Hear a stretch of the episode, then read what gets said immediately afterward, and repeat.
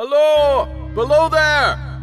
When he heard a voice thus calling to him, he was standing at the door of his box with a flag in his hand, furled round its short pole. One would have thought, considering the nature of the ground, that he could not have doubted from what quarter the voice came. But instead of looking up to where I stood on the top of the steep cutting nearly over his head, he turned himself about and looked down the line. There was something remarkable in his manner of doing so, though I could not have said for my life what. But I know it was remarkable enough to attract my notice, even though his figure was foreshortened and shadowed, down in the deep trench, and mine was high above him, so steeped in the glow of an angry sunset that I had shaded my eyes with my hand before I saw him at all. Hello! Below! From looking down the line, he turned himself about again and, raising his eyes, saw my figure high above him. Is there any path by which I can come down and speak to you? He looked up at me without replying, and I looked down at him without pressing him too soon with a repetition of my idle question. Just then, there came a vague vibration in the earth and air, quickly changing into a violent pulsation and an oncoming rush that caused me to start back as though it had forced to draw me down. When such vapor as rose to my height from this rapid train had passed me and was skimming away over the landscape, I looked down again and saw him refurling the flag he had shown while the train went by. I repeated my inquiry. After a pause, during which he seemed to regard me with fixed attention, he motioned with his rolled up flag towards a point on my level, some two or three hundred yards distant. I called down to him, All right! and made for that point. There, by dint of looking closely about me, I found a rough, zigzag descending path notched out, which I followed. The cutting was extremely deep and unusually precipitate. It was made through a clammy stone that became oozier and wetter as I went down. For these reasons, I found the way long enough to give me time to recall a singular air of reluctance or compulsion with which he had pointed out the path. When I came down low enough upon the zigzag descent to see him again, I saw that he was standing between the rails on the way by which the train had lately passed, in an attitude as if he were waiting for me to appear. He had his left hand at his chin, and that left elbow rested on his right hand, crossed over his breast. His attitude was one of such expectation and watchfulness that I stopped a moment, wondering at it. I resumed my downward way, and, stepping out upon the level of the railroad and drawing near to him, saw that he was a dark, sallow man, with a dark beard and rather heavy eyebrows. His post was in as solitary and dismal a place as ever I saw. On either side, a dripping wet wall of jagged stone, excluding all view but a strip of sky the perspective one way, only a crooked prolongation of this great dungeon. The shorter perspective, in the other direction, terminating in a gloomy red light, and the gloomier entrance to a black tunnel, in whose massive architecture there was a barbarous, depressing, and forbidding air. So little sunlight ever found its way to this spot that it had an earthy, deadly smell, and so much cold wind rushed through it that it struck chill to me as if I had left the natural world. Before he stirred, I was near enough to him to have touched him. Not even then, removing his eyes from mine, he stepped back one step and lifted his hand.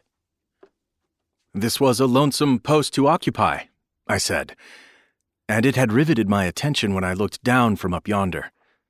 A visitor was a rarity, I should suppose, not an unwelcome rarity, I hoped. In me, he merely saw a man who had been shut up within narrow limits all his life, and who, being at last set free, had a newly awakened interest in these great works. To such purpose I spoke to him, but I am far from sure of the terms I used. For besides that I am not happy in opening any conversation, there was something in the man that daunted me. He directed a most curious look towards the red light near the tunnel's mouth, and looked all about it as if something were missing from it, and then looked at me. That light was part of his charge, was it not? He answered in a low voice, Don't you know it is?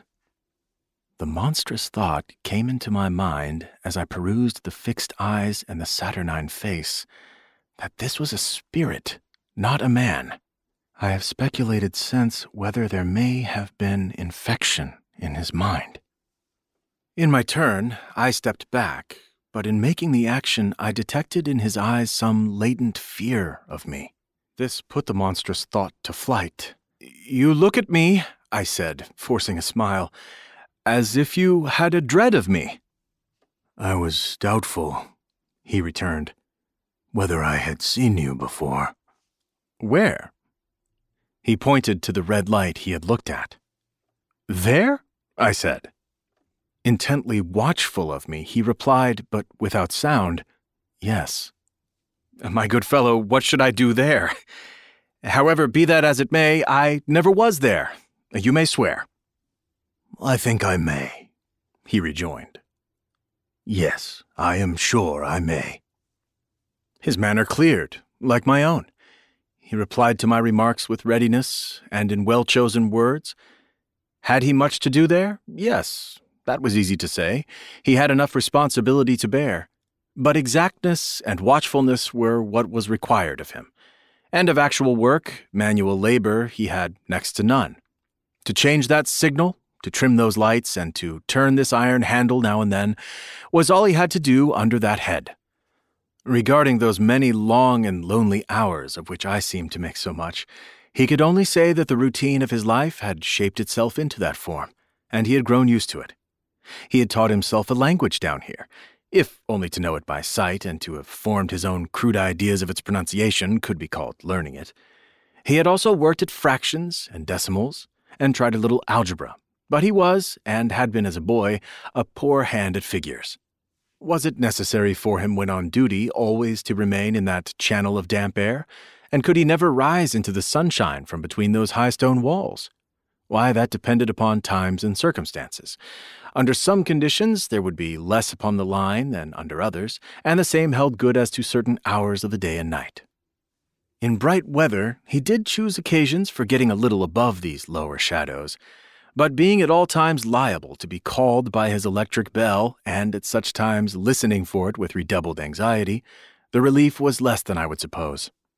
He took me into his box, where there was a fire, a desk for an official book in which he had to make certain entries, a telegraphic instrument with its dial face and needles, and the little bell of which he had spoken. On my trusting that he would excuse the remark that he had been well educated, and I hoped I might say without offense, perhaps educated above that station, he observed that instances of slight incongruity in such wise would rarely be found wanting among large bodies of men, that he had heard it was so in workhouses, in the police force, even in that last desperate resource, the army, and that he knew it was so, more or less, in any great railway staff. He had been, when young, if I could believe it, sitting in that hut, he scarcely could, a student of natural philosophy, and had attended lectures but he had run wild, misused his opportunities, gone down, and never risen again. He had no complaint to offer about that. He had made his bed, and he lay upon it. It was far too late to make another. All that I have here condensed he said in a quiet manner, with his grave, dark regards divided between me and the fire. He threw in the word sir from time to time, and especially when he referred to his youth, as though to request me to understand that he claimed to be nothing but what I found him. He was several times interrupted by the little bell, and had to read off messages and send replies. Once he had to stand without the door and display a flag as a train passed, and make some verbal communication to the driver.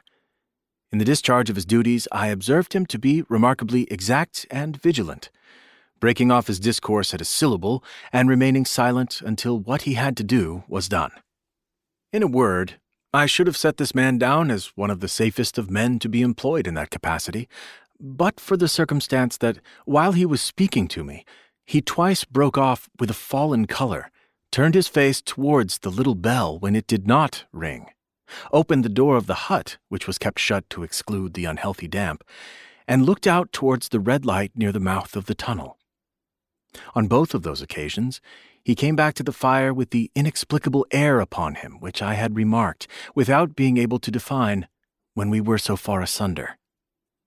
Said I, when I rose to leave him, You almost make me think that I have met with a contented man. I am afraid I must acknowledge that I said it to lead him on. I believe I used to be so, he rejoined, in the low voice in which he had first spoken. But I am troubled, sir, I am troubled. He would have recalled the words if he could. He had said them, however, and I took them up quickly. With what? What is your trouble? It is very difficult to impart, sir. It is very, very difficult to speak of. If ever you make me another visit, I will try to tell you. But I expressly intend to make you another visit. Say, when shall it be? I go off early in the morning, and I shall be on again at ten tomorrow night, sir. I will come at eleven. He thanked me and went out at the door with me.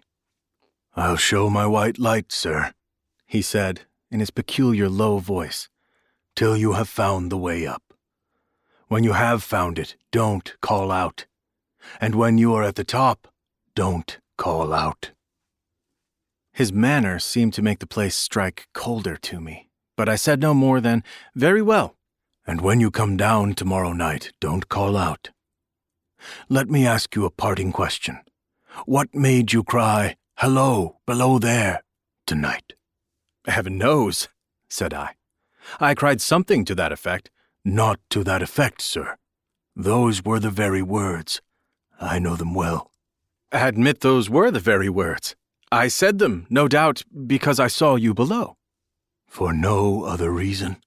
What other reason could I possibly have? You had no feeling that they were conveyed to you in any supernatural way? No. He wished me good night and held up his light. I walked by the side of the down line of rails with a very disagreeable sensation of a train coming behind me until I found the path. It was easier to mount than to descend, and I got back to my inn without any adventure.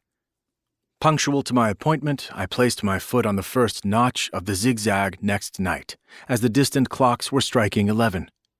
He was waiting for me at the bottom, with his white light on. I have not called out, I said, when we came close together. May I speak now? By all means, sir. Good night, then, and here's my hand. Good night, sir, and here's mine. With that, we walked side by side to his box, entered it, closed the door, and sat down by the fire. I have made up my mind, sir, he began, bending forward as soon as we were seated, and speaking in a tone but a little above a whisper. That you shall not have to ask me twice what troubles me. I took you for someone else yesterday evening. That troubles me. That mistake? No, that's someone else. Who is it? I don't know. Like me? I don't know. I never saw the face. The left arm is across the face. The right arm is waved, violently waved, this way. I followed his action with my eyes, and it was the action of an arm gesticulating with the utmost passion and vehemence. For God's sake, clear the way. One moonlit night, said the man, I was sitting here when I heard a voice cry, Hello, below there. I started up, looked from that door, and saw this someone else standing by the red light near the tunnel, waving as I just now showed you. The voice seemed hoarse with shouting, and it cried, Look out! Look out! And then again, Hello, below there! Look out! I caught up my lamp turned it on red, and ran towards the figure, calling, What's wrong? What has happened? Where? It stood just outside the blackness of the tunnel. I advanced so close upon it that I wondered at its keeping the sleeve across its eyes. I ran right up at it, and had my hand stretched out to pull the sleeve away when it was gone. Into the tunnel, said I. No, I ran on into the tunnel, five hundred yards. I stopped and held my lamp above my head and saw the figures of the measured distance, saw the wet stains stealing down the walls, trickling through the arch. I ran out again, faster than I had run in, for I had a mortal abhorrence of the place upon me, and I looked all around the red light with my own red light. And I went up the iron ladder to the gallery atop of it, and I came down again, and ran back here. I telegraphed both ways. An alarm has been given. Is anything wrong? The answer came back both ways. All well. Resisting the slow touch of a frozen finger tracing out my spine, I showed him how that this figure must be a deception of his sense of sight, and how that figures originating in disease of the delicate nerves that minister to the functions of the eye were known to have often troubled patients, some of whom had become conscious of the nature of their affliction and had even proved it by experiments upon themselves. As to an imaginary cry, said I, do but listen for a moment to the wind in this unnatural valley while we speak so low, and to the wild harp it makes on the telegraph wires. That was all very well, he returned, after we had sat listening for a while, and he ought to know something of the wind and the wires, he who so often passed long winter nights there, alone and watching. But he would beg to remark that he had not finished. I asked his pardon, and he slowly added these words, touching my arm. Within six hours after the appearance, the memorable accident on this line happened, and within ten hours, the dead and wounded were brought along through the tunnel over the spot where the figure had stood. A disagreeable shudder crept over me, but I did my best against it. It was not to be denied, I rejoined, that this was a remarkable coincidence, calculated deeply to impress his mind. But it was unquestionable that remarkable coincidences did continually occur, and they must be taken into account in dealing with such a subject. Though to be sure, I must admit, I added, for I thought I saw that he was going to bring the objection to bear upon me, men of common sense did not allow much for coincidences in making the ordinary calculations of life. He again begged to remark that he had not finished. I again begged his pardon for being betrayed into interruptions. This, he said, again laying his hand upon my arm and glancing over his shoulder with hollow eyes, was just a year ago.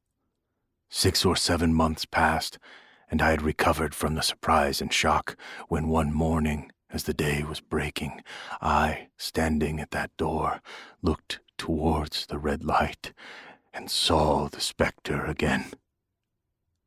He stopped with a fixed look at me. Did it cry out? No, it was silent. Did it wave its arm? No, it leaned against the shaft of the light with both hands before the face, like this. Once more I followed his action with my eyes. It was an action of mourning. I've seen such an attitude in stone figures on tombs. Did you go up to it? I came in and sat down, partly to collect my thoughts, partly because it had turned me faint. When I went to the door again, daylight was above me and the ghost was gone. But nothing followed. Nothing came of this? He touched me on the arm with his forefinger twice or thrice, giving a ghastly nod each time. That very day, as a train came out of the tunnel, I noticed at a carriage window on my side what looked like a confusion of hands and heads, and something waved. I saw it just in time to signal the driver, Stop! He shut off and put his brake on, but the train drifted past here a hundred and fifty yards or more. I ran after it, and as I went along, I heard terrible screams and cries. A beautiful young lady had died instantaneously in one of the compartments and was brought in here and laid down on this floor between us. Involuntarily, I pushed my chair back as I looked from the boards at which he pointed to himself. True, sir, true. Precisely as it happened. So I tell it to you. I could think of nothing to say to any purpose, and my mouth was very dry. The wind and the wires took up the story with a long, lamenting wail. He resumed, Now, sir, mark this, and judge how my mind is troubled. The spectre came back a week ago. Ever since, it has been there, now and again, by fits and starts. At the light? At the danger light. What does it seem to do? He repeated, if possible with increased passion and vehemence, that former gesticulation of, For God's sake, clear the way. Then he went on, I have no peace or rest for it. It calls to me, for many minutes together, in an agonized manner. Below there, look out, look out. It stands waving to me. It rings my little bell. I caught at that. Did it ring your bell yesterday evening when I was here and you went to the door? Twice. Why, see, said I, how your imagination misleads you. My eyes were on the bell, and my ears were open to the bell. And if I am a living man, it did not ring at those times, no, nor at any other time, except when it was rung in the natural course of physical things by the station communicating with you. He shook his head. I have never made a mistake as to that yet, sir. I have never confused the spectre's ring with the man's. The ghost's ring is a strange vibration in the bell that it derives from nothing else, and I have not asserted that the bell stirs to the eye. I don't wonder that you failed to hear it but I heard it. And did the spectre seem to be there when you looked out? It was there. Both times, he repeated firmly. Both times. Will you come to the door with me and look for it now? He bit his underlip as though he were somewhat unwilling, but arose. I opened the door and stood on the step, while he stood in the doorway. There was the danger light. There was the dismal mouth of the tunnel. There were the high wet stone walls of the cutting. There were the stars above them. Do you see it? I asked him, taking particular note of his face. His eyes were prominent and strained, but not very much more so perhaps than my own had been when I had directed him earnestly towards the same spot.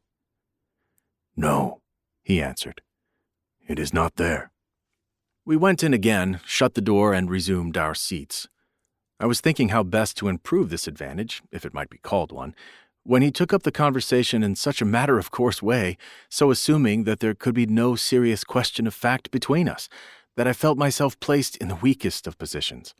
By this time you will fully understand, sir, he said, that what troubles me so dreadfully is the question, what does the spectre mean? I was not sure, I told him, that I did fully understand. What is its warning against?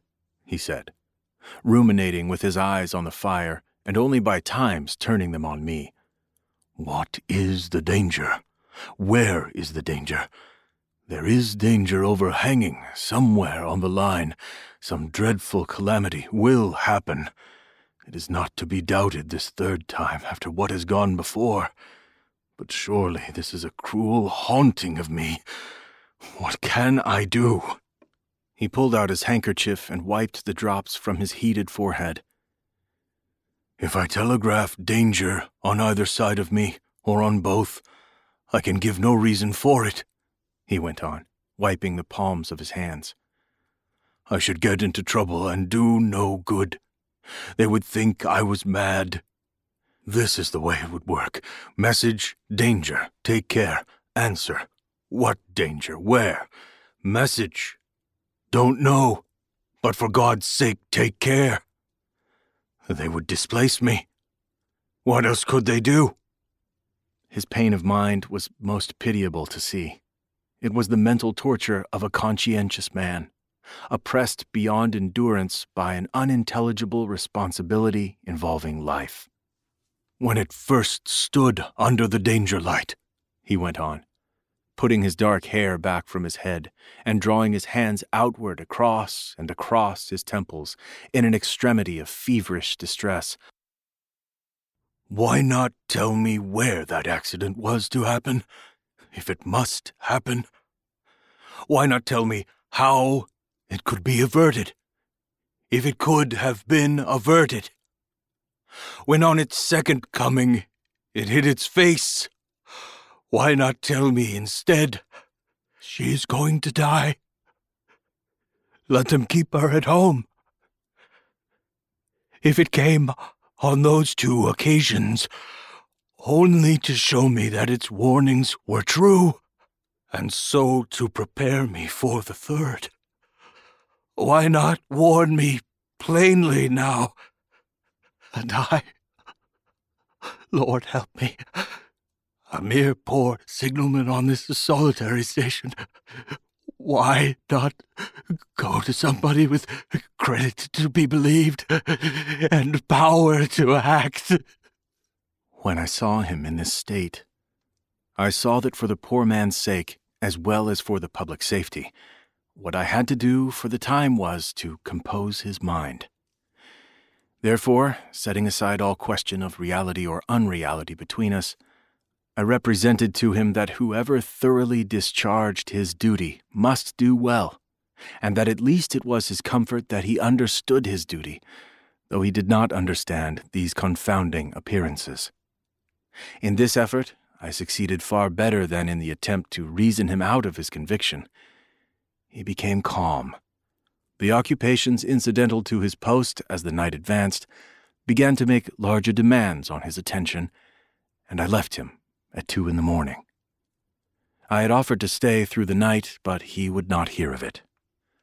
That I more than once looked back at the red light as I ascended the pathway, that I did not like the red light, and that I should have slept but poorly if my bed had been under it, I see no reason to conceal. Nor did I like the two sequences of the accident and the dead girl. I see no reason to conceal that either.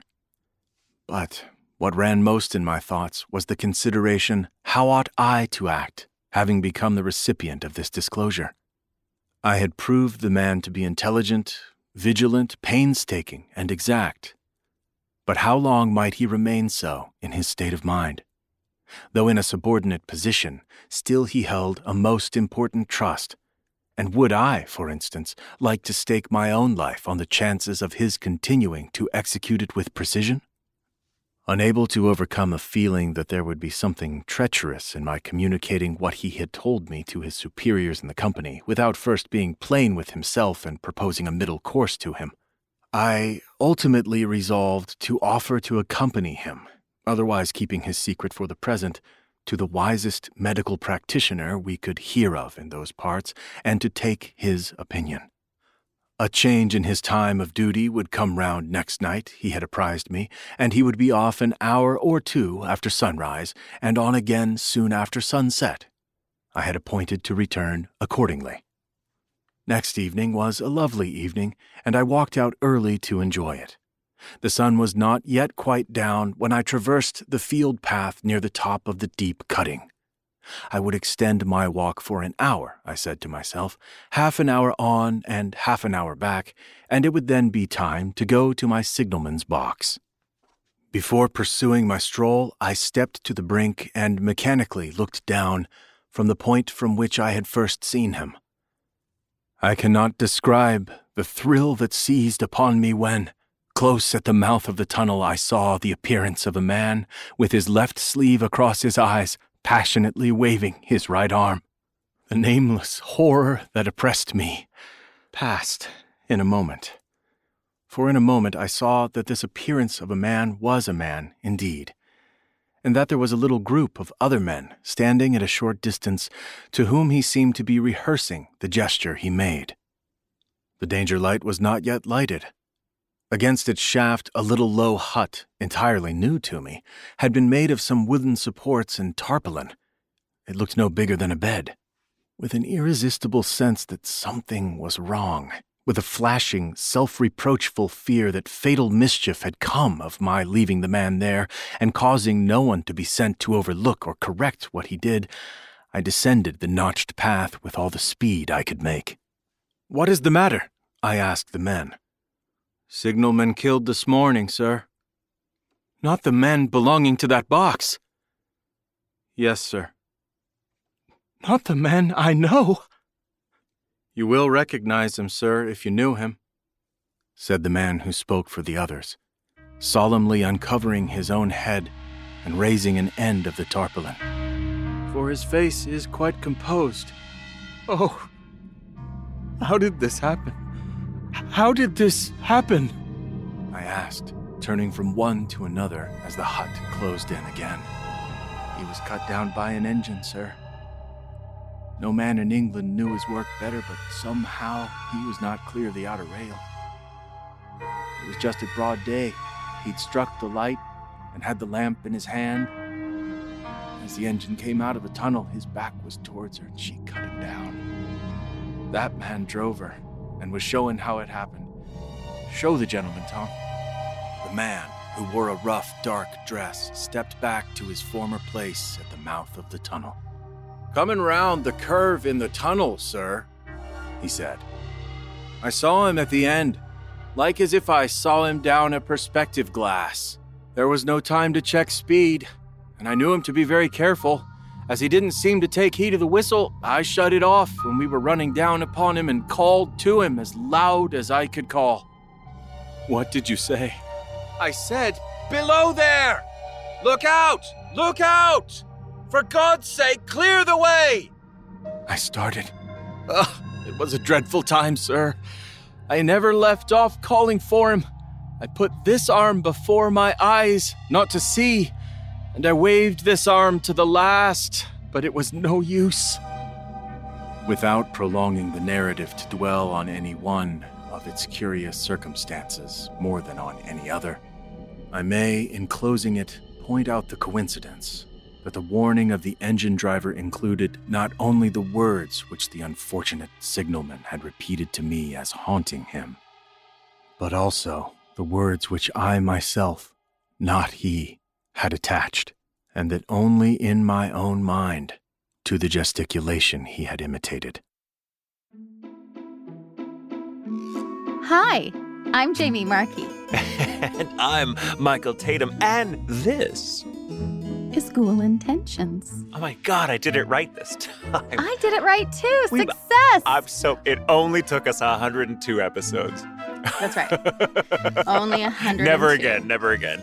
Um, We've gotten it at, right at least five or six times. Uh, at least. Never in a row. No, God, no.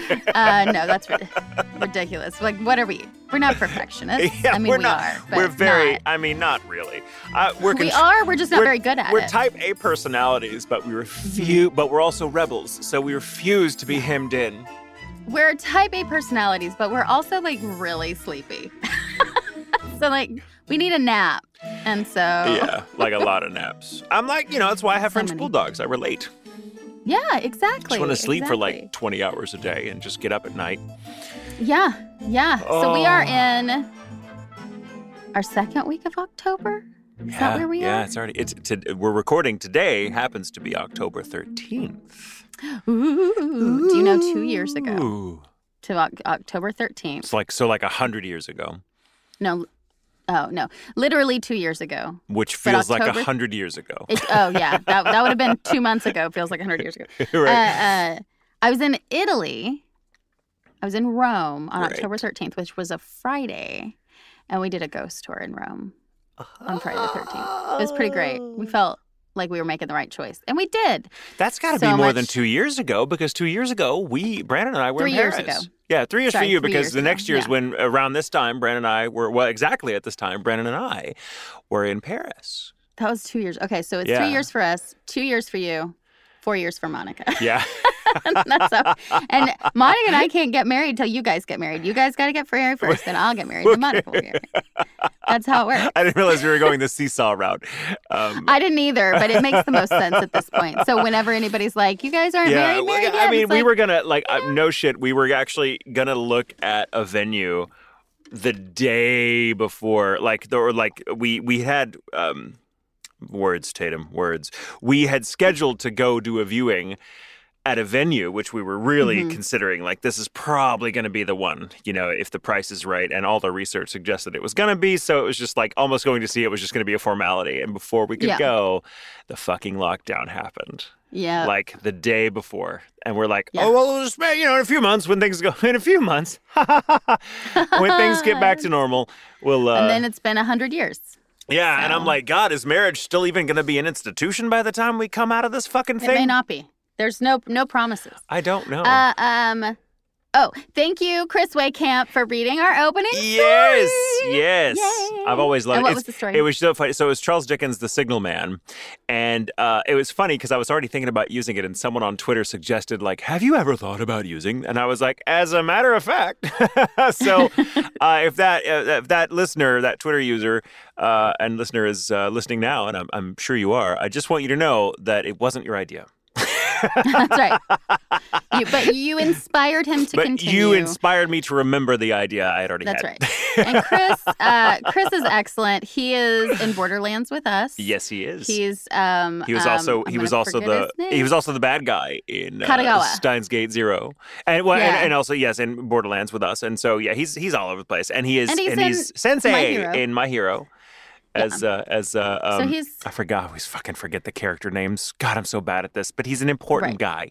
He's one of the he's like he's the teacher he's the teacher. 1A. Yeah, he's the sleeping bag teacher. Yeah. Um, don't get mad at us because we don't know the names. and a fun yeah, don't get mad. It's your job to We're know the names. perfectionists, but we're tired.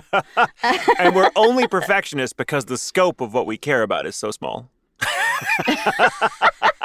Which makes being a perfectionist very it easy. used to be it used to be bigger back when we cared what other people thought, but that yeah, but as you get older, you're like, anymore. oh, fuck it. You know, I just, you're, the things you care about, just, just they, yeah, yeah, your, your, um, your range, your, your, the range of your sympathies diminish Yeah. with age, and they should. It's they true. really should. I just don't have the energy or the bandwidth to deal with so much that I totally would like jump at the chance to deal with, like t- even ten years ago. Yeah. And I'm like, man, I can't, I can't wait to be in my 60s and only care about like my dogs and like knitting. Oh, I'm not picking up knitting so that I can just care about those things. I'm not going to do that. I'll just keep caring about my dogs. All right. Then I just Yeah. there it is, just dogs. There it is, dogs and like Yeah. Bartending or something like Puzzles. mix dog, I could get behind puzzles. Dogs, I'll do puzzles. Dogs, coffee, and mixology. I'll test them at your mixology. hmm But I'm going to stick with puzzles, I think. Puzzles for me, I enjoy a puzzle. Oh, I but don't. I don't. I don't enjoy um, putting up the puzzle and or storing it somewhere till I'm done.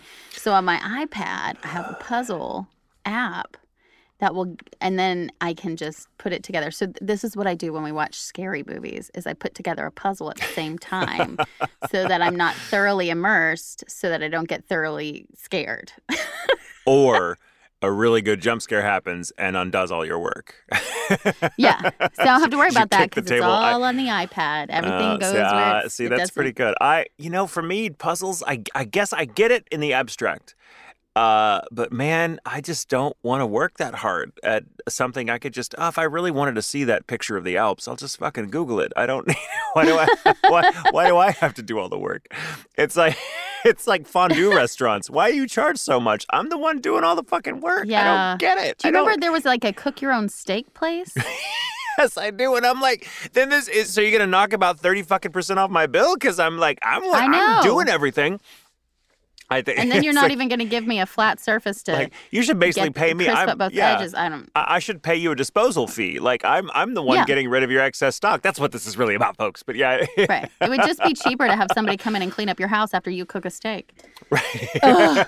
oh, I say, oh, I oh, life life is so hard. it's so hard. I am. I am tired today, though. I'll be honest about that. Man, I had yesterday. a busy day, really busy uh, day yesterday that included having my blood taken, Yeah. and then yeah. today we're working on this. And I went to the gym this morning, private, small gym. Everything's safe and careful. Um, Same, but same. wore myself out, and then and then I have these big old bruises on my arms from having my blood taken because I am one of those people who's, and I know that we have some listeners that can sympathize with me. My veins are like on the back of my arm. They're like they're you cannot find them. They hide. Every time I go get my blood taken, the person taking my blood is always like, "Oh." oh dear. You, know, I you love sit down, you're like, going- fair warning, this is going to be Yeah. difficult for both of us.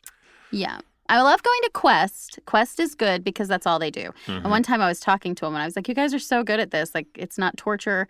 And she's like, That's all we do blood and poo. what a great slogan. I'm never not coming here. Blood and poo is all we that. do. blood and poo.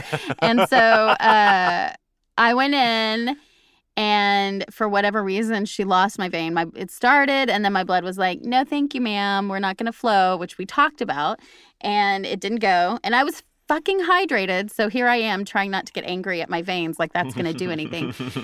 and uh, so she had to go to the other side, and that was the one where she's like, "Okay, drop your arm a little bit and make a fist and make a fist and move it this way and move it that way." And she's like, "Okay, I found it," and it was tight. She's like, "This is a smaller vein, so let's see how it works."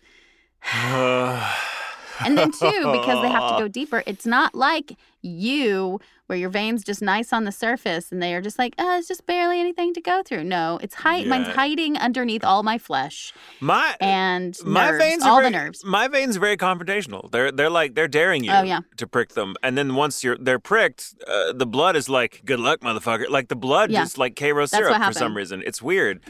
So I'm like my veins are yeah. easily like so. I I guess I lull. Uh, um, you know the the techs into a false sense of security. They're like, "Oh, the veins are right there." I'm like, "Yeah, it's still not gonna come out. It's just you're gonna you're gonna have to really plunge it like you're fucking fixing a toilet. Like it's not Yeah. gonna be easy because Yeah, my my is- blood is does not want to leave my uh, body. Well, so I have trauma from Mm. my very first time taking getting my Mm. blood drawn. Mm, mm. And so I was like 12 and I had to have a test thing and the guy my veins collapsed. Like I don't know if you've experienced it. Don't recommend it. Not pleasant. so like one arm the vein collapsed, he did in the other arm a vein collapsed. Um, he should have been using it for a child because they still should really. they should just use like the Fisher Price syringe. Yeah, yeah. And so what I remember is because it was an outpatient going to get my blood taken, but it was at the hospital.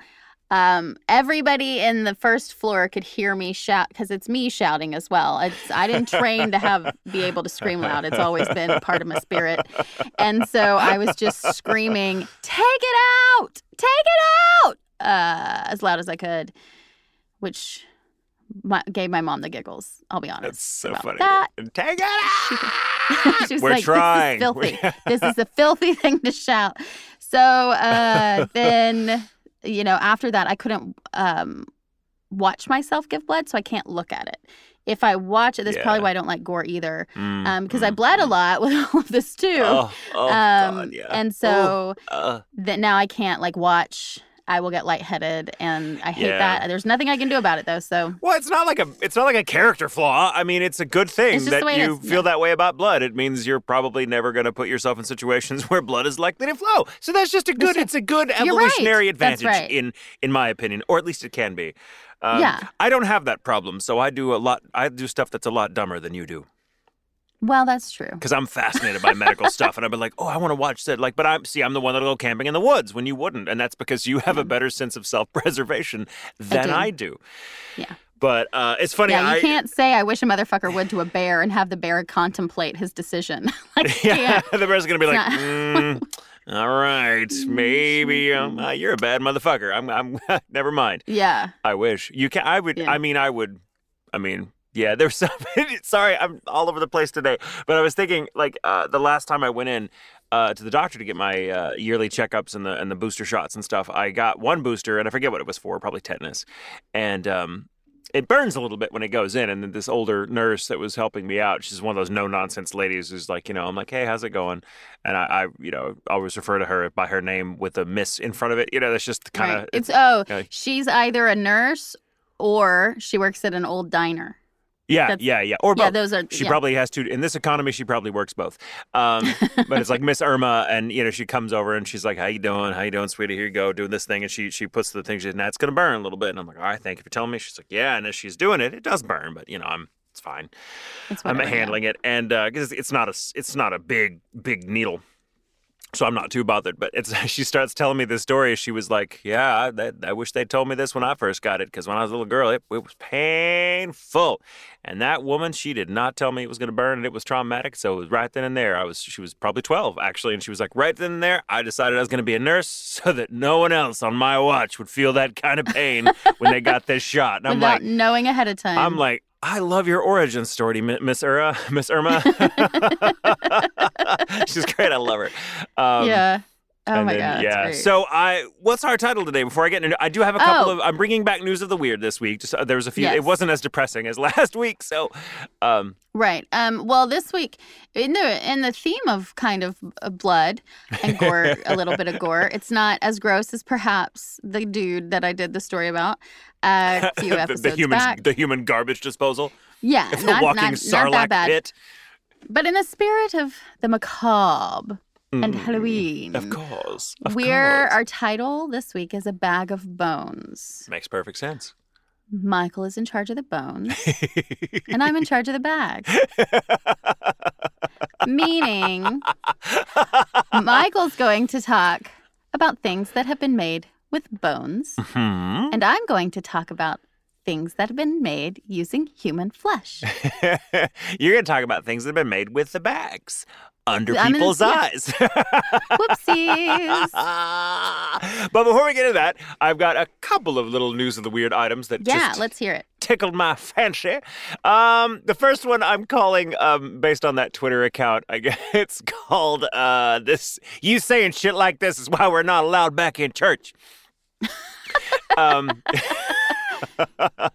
a Louisiana pastor caught filming himself in a sexual act with two women on a church altar has Yes. been denounced by the New Orleans Archbishop, who called his actions, quote, demonic. Archbishop Gregory Aymond said on Friday that he has ordered the altar to be removed and burned, and that the pastor, Travis Clark, will never again serve in the Catholic ministry. Aymond called well, Clark. hold up. Hold I- up. He's never going to serve in the Catholic ministry well, again it's because he had not. It's not just that he had sex. Well, well hold on. Okay, Uh, finish. Okay, because I'm about to get twitchy. Aymond called Clark's actions deplorable and demonic in a video statement published by the Archdiocese on Friday. Quote, I am infuriated by his actions. When the details became clear, we had the altar removed and burned. I will consecrate a new altar tomorrow, uh, Aymond said, according to Catholic news agency CNA. Clark was arrested on September 30th, along with uh, two dominatrixes in St. Peter and Paul Roman Catholic Church in Pearl River. The three were discovered by a passerby who saw that the church lights were on later than usual. The altar had been fitted with stage lighting and several cameras, according to reports. Along with the two women, Clark was charged with public obscenity, a felony in Louisiana that carries a sentence as high as three years in prison. He has been removed from his duties as a pastor in the church. Lady V, one of the two dominatrixes involved in the act, wrote in a statement posted to Twitter on Saturday that all parties involved in the act were consenting adults, which is. I'm, there's a, I'm not going to make that easy joke. It's too easy of a joke. Uh-huh, Um, it's I- too easy. no, if it wasn't consenting adults, he might still have a job. That's where I'm going with it.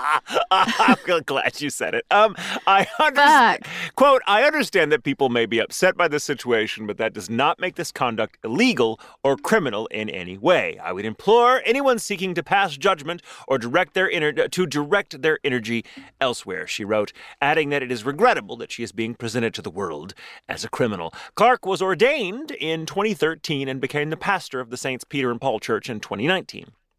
Last month, a former priest in the same church, Pat Wattigny, uh, reportedly told Archbishop Aymond that he had sent inappropriate text to a local high school student where he had been a chaplain, according to a NOLA.com report. What has happened concerning Pat Wattigny and Travis Clark is unacceptable. It's sinful and it cannot be tolerated, Aymond said in a video statement. Let me be clear, both were removed from the ministry immediately and will never serve again in the Catholic ministry. I mean, it's about time they started paying attention to this kind of thing. I mean, I, I get it for the pastor to have sex, but I mean, it's it's also like you knew what the job was. You take you take your vows. You're not supposed to have sex, so it's like you're cheating, bro. Right. You can't expect to have a job if you fucking steal from the till. Um, Right. You know, But, but, also, I mean, if you're going to do it, maybe choose a less. Also, yeah, also, and it- and, and but but to be uh, but to be devil's advocate here, Location, location, location. That's what I'm to say. I mean, they were clearly doing it for the views, and if that's their point, then the location was Yeah. quite choice. Um, I bet these ladies have never been busier. I mean, they're like, "Oh God, this is great advertising. Let's get that Yeah. Instagram money." Uh, but yeah, it's it's um, you know it's high time that the Catholic diocese began paying attention to things like that. But oh, that's a whole other can of worms I don't want to open. So uh, a nice counterbalance to that story is Yeah. With more than 4,200 votes, Republicans in one New Hampshire county nominated an unconventional candidate for sheriff, a self described Satanist whose campaign slogan disparages the police. Really? I was hoping it would be an animal, but this is interesting. Since then, Aria DiMezzo, a transgender woman in her early 30s, has become a minor celebrity and the target, of course, of online attacks, vandalism, including a homophobic slur spray painted on her car, and a write in campaign to weaken her odds. DiMezzo, the lone Republican candidate for the Cheshire, uh, Cheshire County Sheriff, for Cheshire County Sheriff in September's primary, believes most voters blindly checked the box next to her name. She only registered as Republican at the last second after concluding her bid to get uh, on the ballot as a libertarian, her preferred party, would have required gathering signatures amid the coronavirus pandemic. Quote, anyone who takes a look at me knows pretty much right off the bat I'm clearly not a Republican, said DiMezzo, who stands over 60, uh, six feet tall, sports fire engine red hair, and has tattoos on both, uh, both arms, including one for the Greek letter pi and the word coexist. Definitely not a Republican. Um, No. She's looking to unseat Eli Rivera, a Democrat who has held the job in the county of more than uh, 76,000 since 2012. I'm just using the party infrastructure to run for office, she said. I was 100% upfront about who I am. I never hid any of it. Anyone who bothered to Google me would have found all this stuff out, and they would have seen the anti cop things that I was posting all over social media.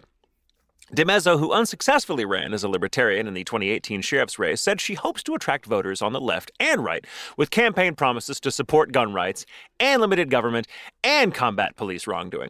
Among her proposals is to have sheriff's deputies, quote, pull over police for harassing peaceful citizens, end quote. If her deputies don't want to police the police, she said, they can either quit or sit in the office and play video games. If the police if the police were these fine, upstanding, honorable people just investigating crimes where there are victims and they were serving and protecting people, I wouldn't have an issue with that, she says. But that is not what they are doing, says DiMezzo, whose campaign signs include the phrase, fuck the police, and the symbol for anarchy emblazoned over his sheriff's badge, standing in for the A in ARIA. DiMezzo said, as law enforcement, any of her own uh, deputies would be fired on the spot and perhaps charged with crimes for any brutality or misconduct. Currently, the sheriff oversees a department of 15 communications specialists, 13 court officers, 12 deputies, and two administrative staff. DiMezzo moved to the New Hampshire college town of Keene from Mississippi in 2018 and has garnered attention for her political stances ever since. She also ran unsuccessfully for Keene City Council in 2018 with the slogan Eat the Rich and a push to legalize magic mushrooms. I Nice. I kind of like her, I'm going to say. I like her. I, I her. like what she's Um, about. That's fun. she serves as the high priest of the Reformed Satanic Church, which is run from her home. The church doesn't believe in Satan, um, DiMezzo said, but instead stands for individualism and volunteerism and opposes the God of the day, which she described in this case as the state. Despite hateful online comments and the vandalism, she's found residents in the college town, uh, known as a bastion for Bitcoin and libertarians, have mostly welcomed her campaign. By and large, the response has been overwhelmingly positive, she said. When I walk down the street, people cheer. They tell me they're going to vote for me. It's great. Since her primary victory, DiMezzo has done a steady stream of interviews. Russian television crew even came to town, and voters have stopped by the pizza shop where she works to wish her well. Oh, nice. Very nice. I love that she exists. Yeah. Um Los Angeles, California. A man who dressed up as the Hulk when he smashed President Donald Trump's star on the Hollywood Walk of Fame last week turned himself into Los Angeles police on Monday. Uh, James Lambert Otis, a 56 year old activist, had done the same thing before, police say.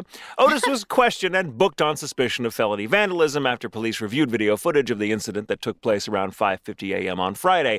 Otis allegedly smashed the star with a pickaxe while he was dressed as the irascible Marvel hero, the Hulk the Hollywood Chamber of Commerce spokesperson informed the Times on Friday that the damage to the, the plaque was over $3,000, which made the crime a felony and one President Trump can't afford to fix. Uh, that was my own. That was my own addition. Uh, I like will, it. which is more debt.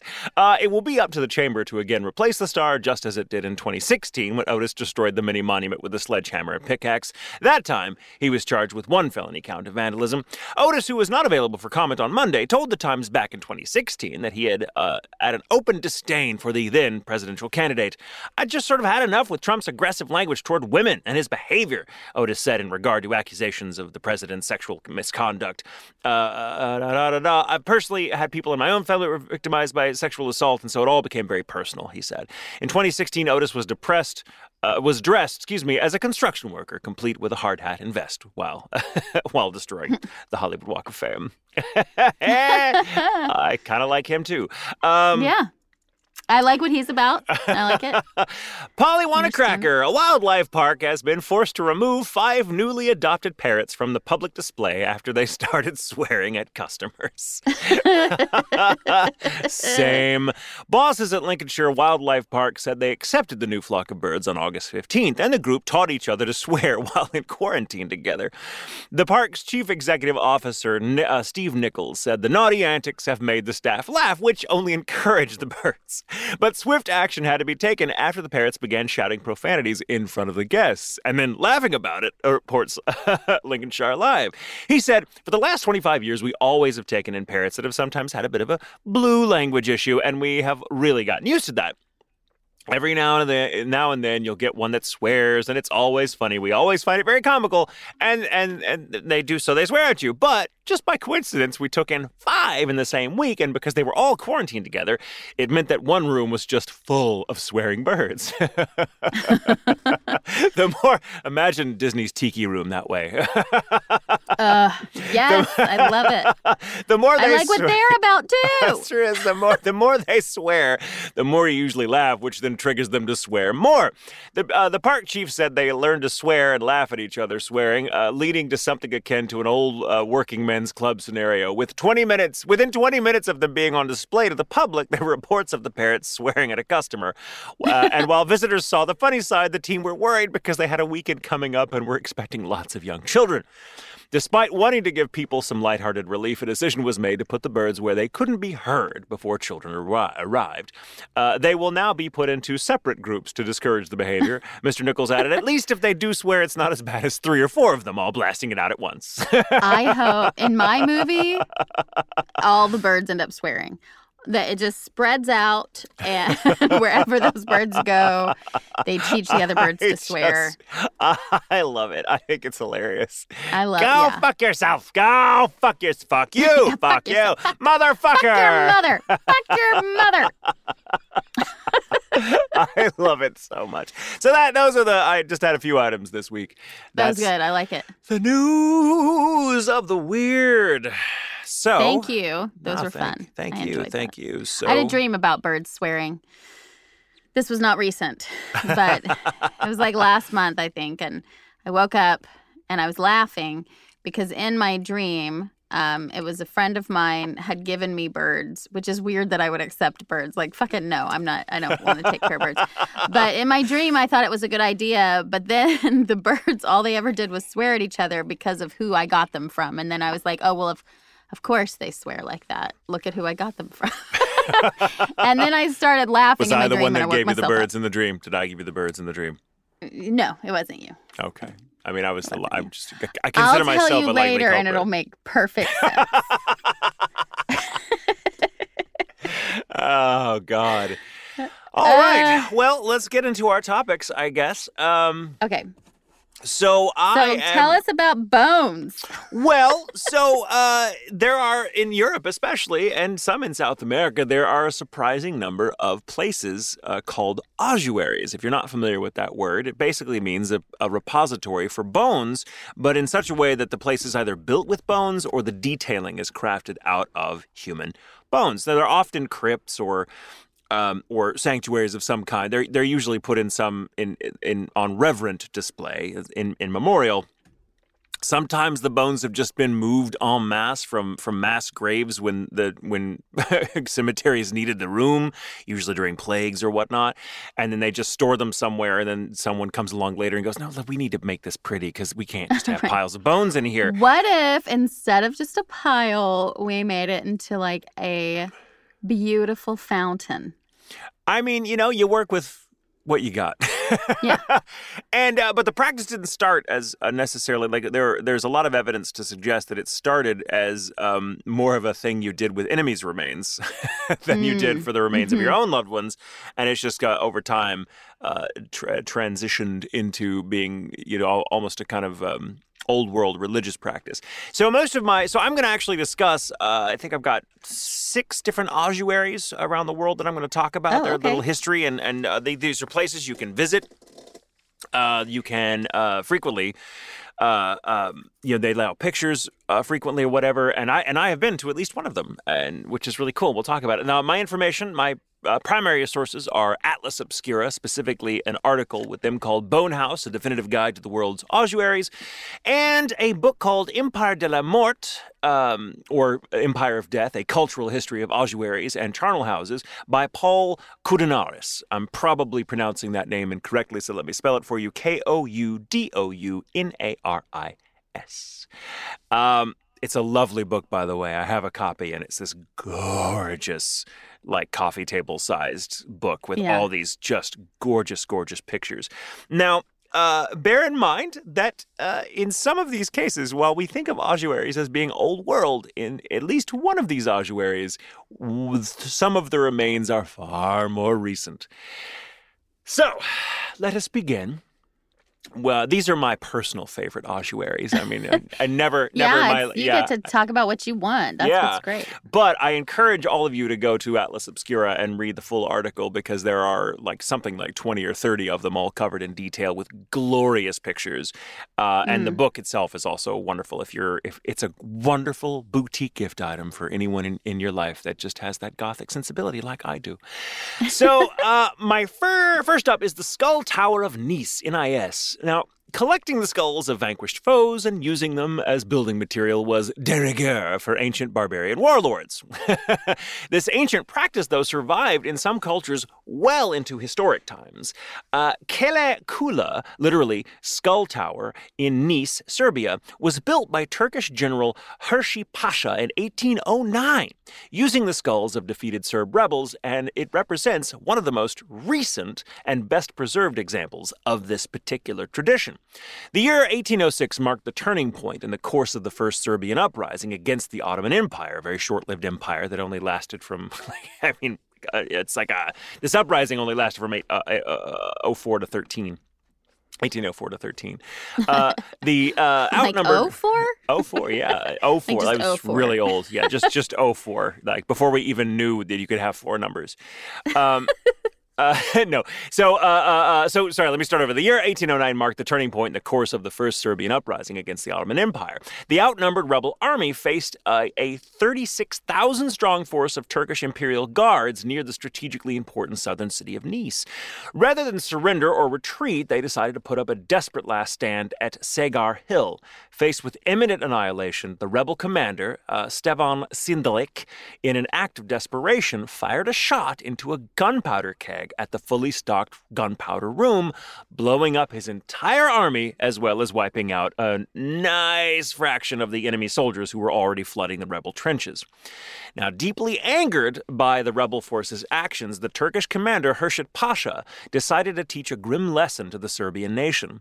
The bodies of the dead rebels were mutilated, their skins were peeled off, their decapitated heads stuffed up with straw, and sent to the imperial court in Istanbul as proof of Turkish victory.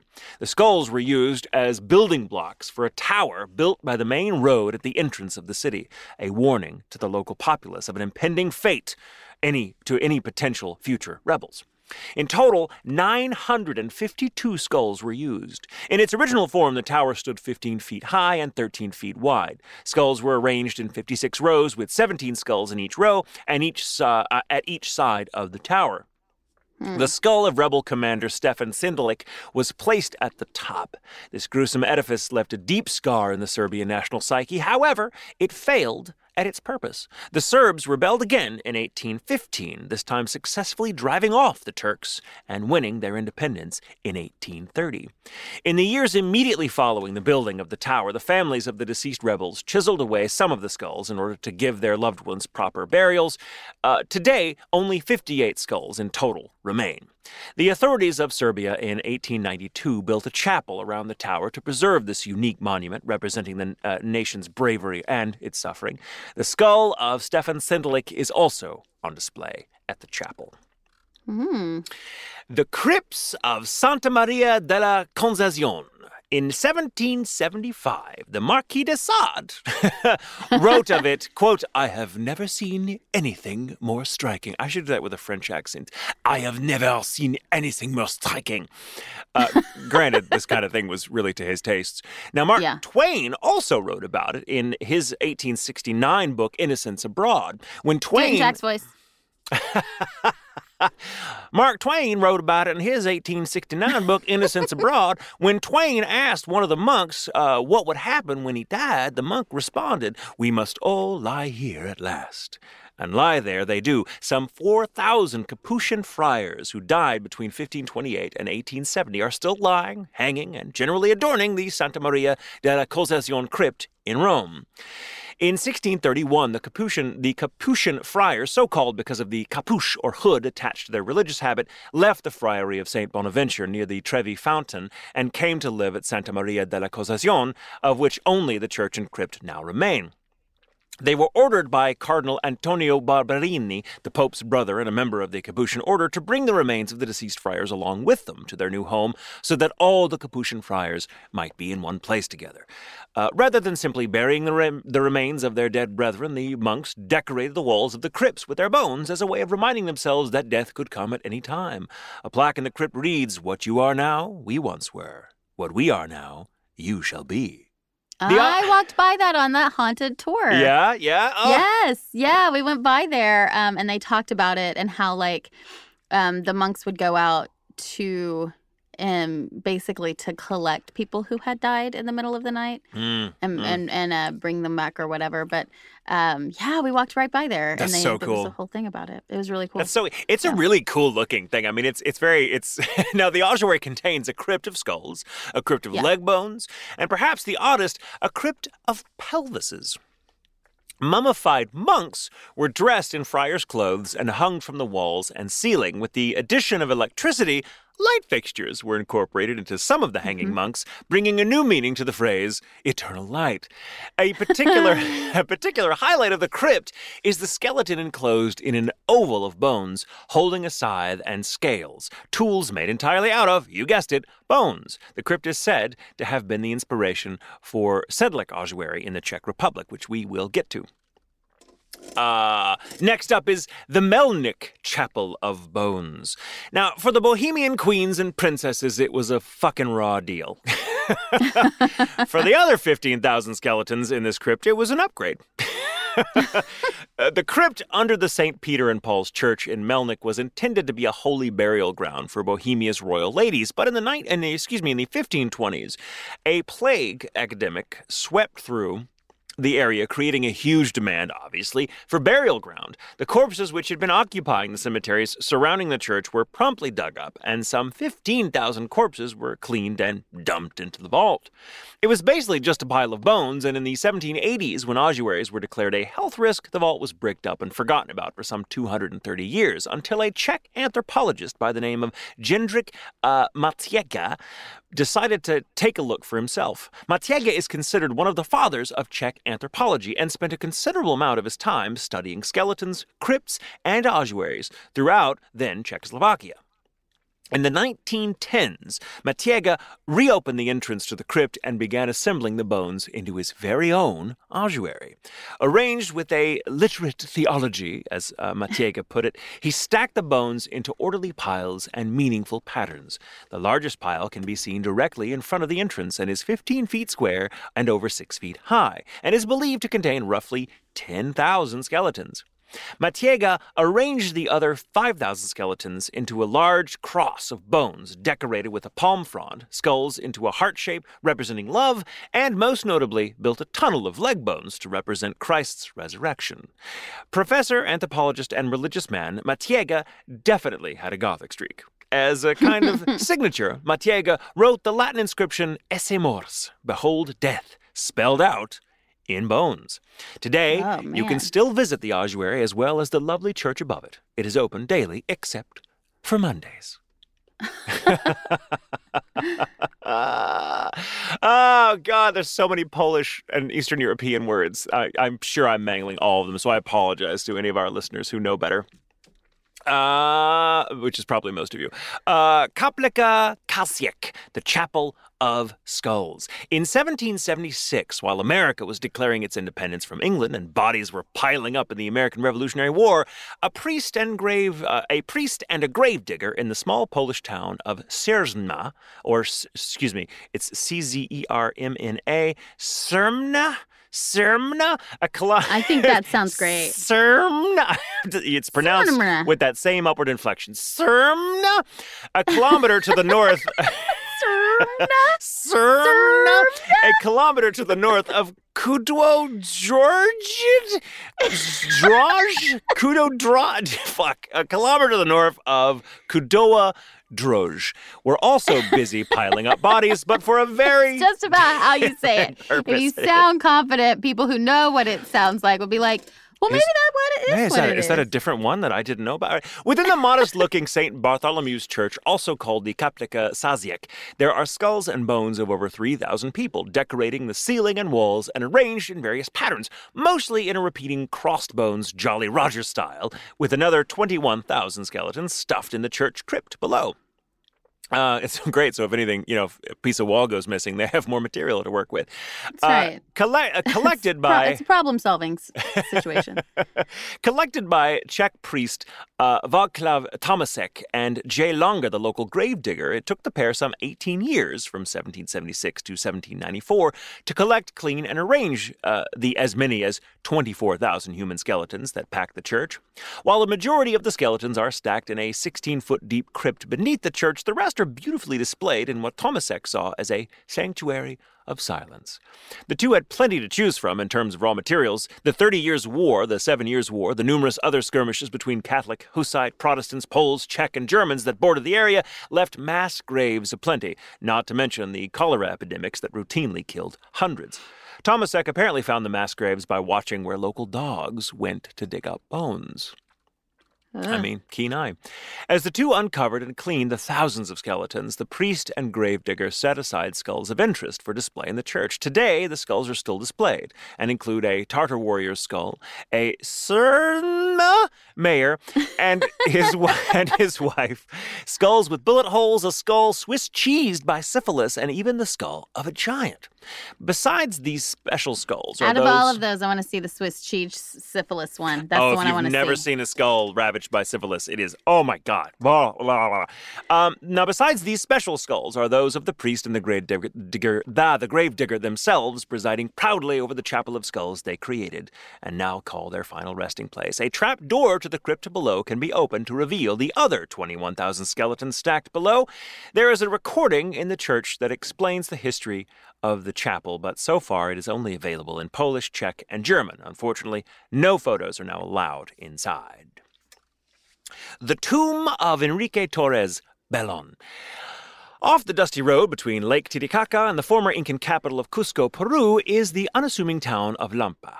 Founded in the 16th century, the Spanish colonial outpost is most known for its more modern addition, a bizarre tomb attached to its historic church.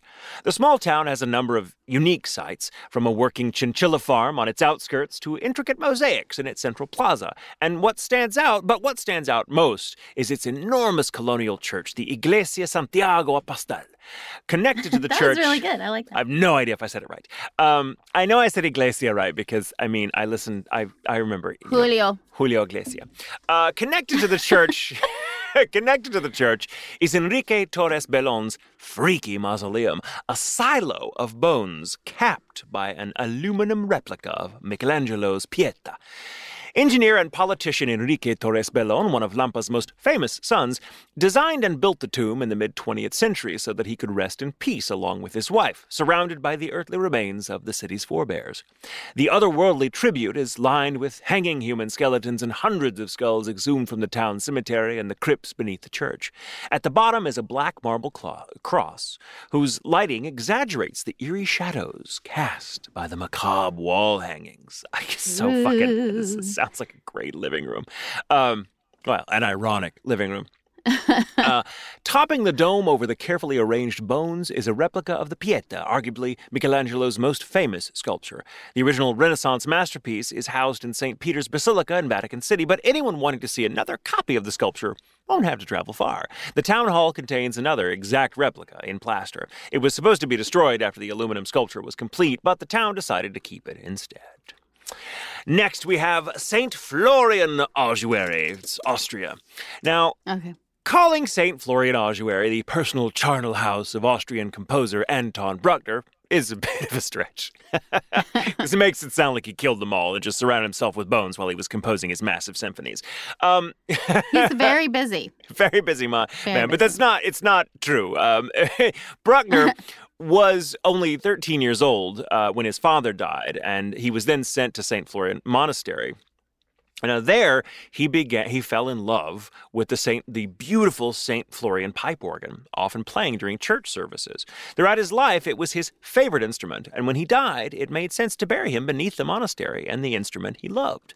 Although the crypt now serves as a memorial to Bruckner, the charnel was not created for him. Instead, the rows and rows of skulls and bones happened to frame the later tomb uh, that was built in 1896. The remains of 6,000 people are used in the creation of the rows of stacked skulls in St. Florian's crypt. Uh, According to the most to most accounts, the skulls belong to early Christians who wished to be buried close to Saint Florian, a Roman martyr and the patron saint of protection against fire and flood. Next, we have the Hallstatt charnel house. The town of Hallstatt looks like the kind of Austrian town that The Sound of Music might have been filmed in. On a beautiful forested mountain next to a perfectly blue lake filled with charming 19th century houses, the town is a perfect vision of cheer. Except, of course, for the room filled with skulls. Behind the Hallstatt Catholic Church near the. Except for the skull room. Everyone has skeletons in their closet. Um, Some behind, of them some have of them, a very large closet. we just call it an ossuary to make it more respectable. this is my ossuary. it's time to come out of the ossuary, people. Um, behind the Hallstatt Catholic Church, near the 12th century St. Michael's Chapel, in a small and lovingly cared for cemetery, is the Hallstatt Beinhaus, also known as the Charnel House. A small building, it is tightly stacked with over 1,200 skulls. Because Hallstatt finds itself in such a lovely location, it also finds itself in very short supply of burial grounds. In the 1700s, the church began digging up corpses to make way for the newly dead. The bodies, which had been buried for uh, some of which had only been buried for 10 to 15 years, were then stacked inside the charnel house. Lest this all sound overly callous to the memory of the new dead, uh, there is actually a charm to the whole affair that Hallstatt can't seem to escape, even with a room full of skulls. Once the skeletons were exhumed and properly bleached in the sun, because that's part of the process, the family members would stack the bones next to their nearest kin. In 1720, a tradition began of painting the skulls with symbolic decorations as well as dates of birth and death so that the deceased would be remembered properly, even if they no longer had an actual grave.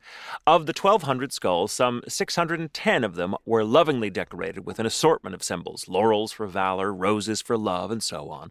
The ones from the 1700s are painted with thick, dark garlands, while the newer ones from the 1800s and on bear brighter floral styles. Though this practice has been dying out since the 1960s, there is a much more recent skull in the Bain House. Beside the cross, with a gold tooth, uh, in, is uh, beside the cross with a gold tooth is the skull of a woman who died as recently as 1983. Her last Wow. request was to be put in the charnel. Her skull was entered in the, into the ossuary in 1995, the very last bone to date to be placed there. Wow. I want to be put in an ossuary now. Um, it's either that or be mummified, or or cremated and shot into space, so that billions oh, of that years one of sounds fun. yeah. That one What do you think about people painting your skull? Like, would you? What would you want them to paint? Uh, I want to give them free reign to paint whatever they felt. Like, you know, they, they knew me and like, come paint and paint what you think.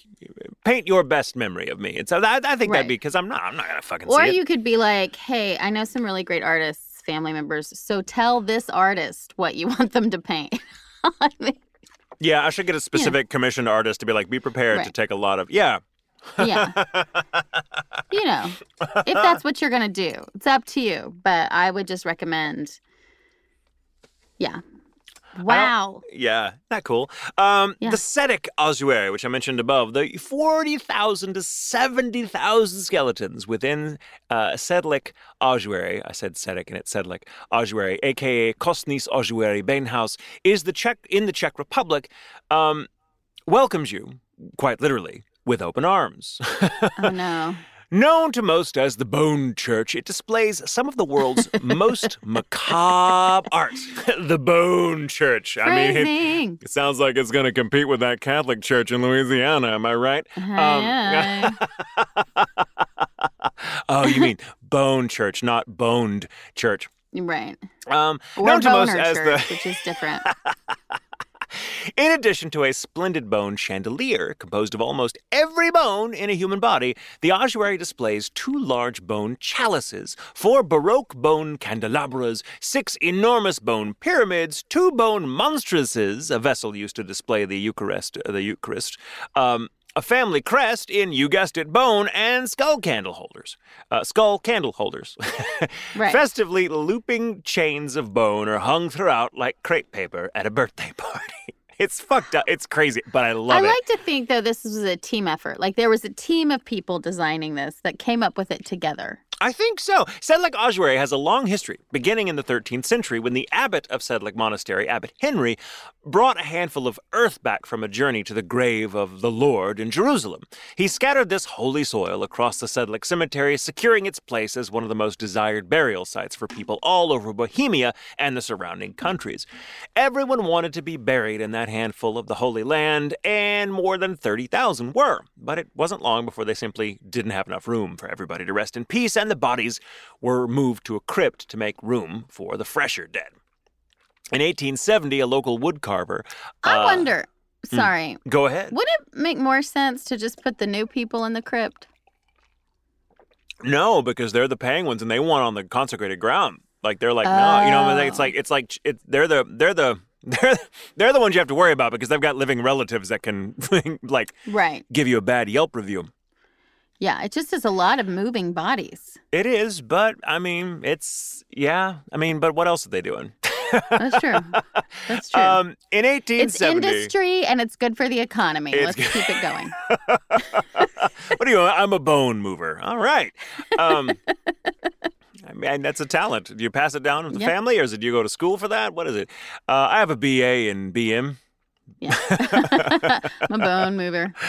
That's also what the dominatrix calls herself.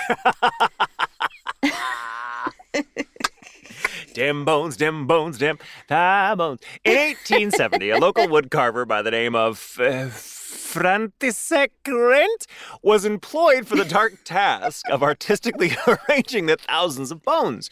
Rent came up with the Bone Church's stunning chandelier, as well as the amazing Schwarzenberg, Schwarzenberg coat of arms, which includes a raven pecking at the severed head of a Turk, all made of human bone. Rent was responsible for bleaching all of the bones in the ossuary in order to give uh, the room a uniform look. I mean, you got to think about, you know, your color scheme. Right. His artist's signature is still on the wall today, naturally, in his medium of choice. Bone. Bone. And And let I me think- guess what that's made out of. Bone. Bone. Yes. It's made out of Um, human bone. The Sedlic, uh, the Sedlic ossuary is probably the most dramatic of all that I've seen because there are just so many objects made of bones. Most of the other uh, ossuaries I've mentioned, the bones are stacked in certain ways, or they form crosses. But here it's like, oh, chandelier made of bone. Like it looks like, at first blush, it's going to remind you of something out of Texas Chainsaw Massacre. Right.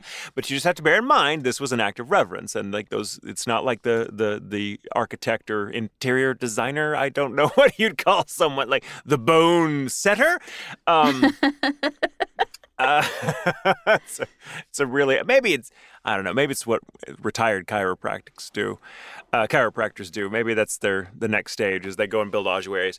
But um, but it was an act of reverence, so it's not like these people killed them all. They were like, you know, we've got to move the bones to make room um, because there's only so much earth. Yeah. and the dead far outnumber the living. So why not why not use them for building materials in a way that kind of you know uh, reminds people, hey, uh, get down Right. off your high horse. so, uh, last and not certainly not least, my personal favorite because Brandon and I have been there, the Paris catacombs. yes. Now, the catacombs are really cool. If, if anybody, if you ever find yourself in uh, Paris, and, and I hope you do because it's a fucking magical city. I mean, it's so great. Uh, it's probably one of my favorite places on earth, and not just because I'm, you know, um, not just because I'm an artsy fartsy snob. I just think it's a really fun city to walk around in and get to know Yeah. things, and it's just a fun city, just built to have adventures. Great in. water I've seen. Yeah, great water, great like I just love everything about everything about it. Um, so you can visit the catacombs; they're open, but of course the catacombs go on and on and on and on, and only a very small fraction of them are open to the public at any given time uh, because they want to preserve it as long as they can. And you know, we had the choice when we were there. This is the same trip that Brandon proposed to me on hmm and uh, just a, you know two years ago, almost this week. And uh, while we were there, we decided we, we, we have to go see the catacombs. I mean, we just fucking have to. But we can either go there and wait in line for two to three hours to get in and see a small portion of it, or we could drop some cash, which you know we were prepared to do because this is a special trip. Um, and we could hire a tour guide to take us alone into the Ooh. catacombs and see a lot of areas that the general public don't have access to. Um, and that, That so we sounds that doesn't just sound like it. That is a horror movie. Well, I will tell you, uh, we did it, and I was like, "This is hilarious." The person just showed up to our hotel in the lobby. That was the arrangement, and then uh, her name was Leon, and she was really cool. She looked like the girl in uh, in the original version of the girl with the dragon tattoo. Hmm, okay. and she had been um so there's uh, I forget what they call them, uh, but there's a there's a word in French for people that are obsessed with the catacombs and who actually try to go live down there or spend a lot of time down there. They try to dig illegally to find new entrances to it all the time because it goes on for hundreds of miles. Um, we haven't even explored all of it yet. And uh, so some of these people, you know, once you know, uh, when they when the time comes to you know come to the surface, they decide to get you know legitimate jobs and go, oh well, fuck, I'll just be a tour guide. So what they the service they provide is legal, like where they're taking you know just select groups of tourists, they are allowed to take them, but the general public is not. So it's like just it's like the special, it's like the uh, Right. first class ticket, if you will.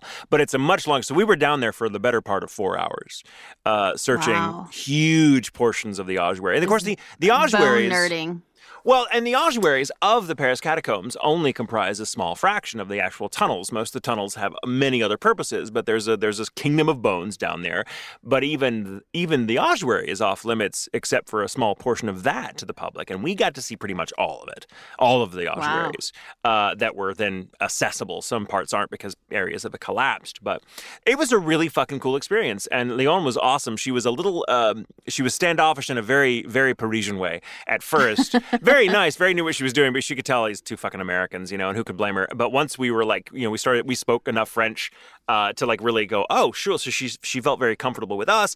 And once I, you know, she saw how reverent we were uh, in there because it Yeah. is, it's hard not to be reverent. Like you have to be a special kind of dick not to like Yeah. just be humbled by the experience because you are surrounded by bones and at any time they're as close to you as the screen of this computer is to me now there is no there are no ropes up there is Right. nothing there is nothing but the honor system stopping you from fucking putting your hands all over shit and Yeah. even and some people do just fucking take bones and spirit them away but people still go down there and like will leave roses in front of certain things and and the the the the bones and there is something like God, I mean, there's 90,000 skeletons down there total, or the bones of 90,000 yeah. people, which works out to being almost like 5 million or so. I don't know the math, whatever, but it's a lot of fucking bones. And that's yeah. just the ones they, they, that's just an estimate because you know, they can't count them anymore. I mean, they're structural, there, there are load bearing piles of bones that they can't access.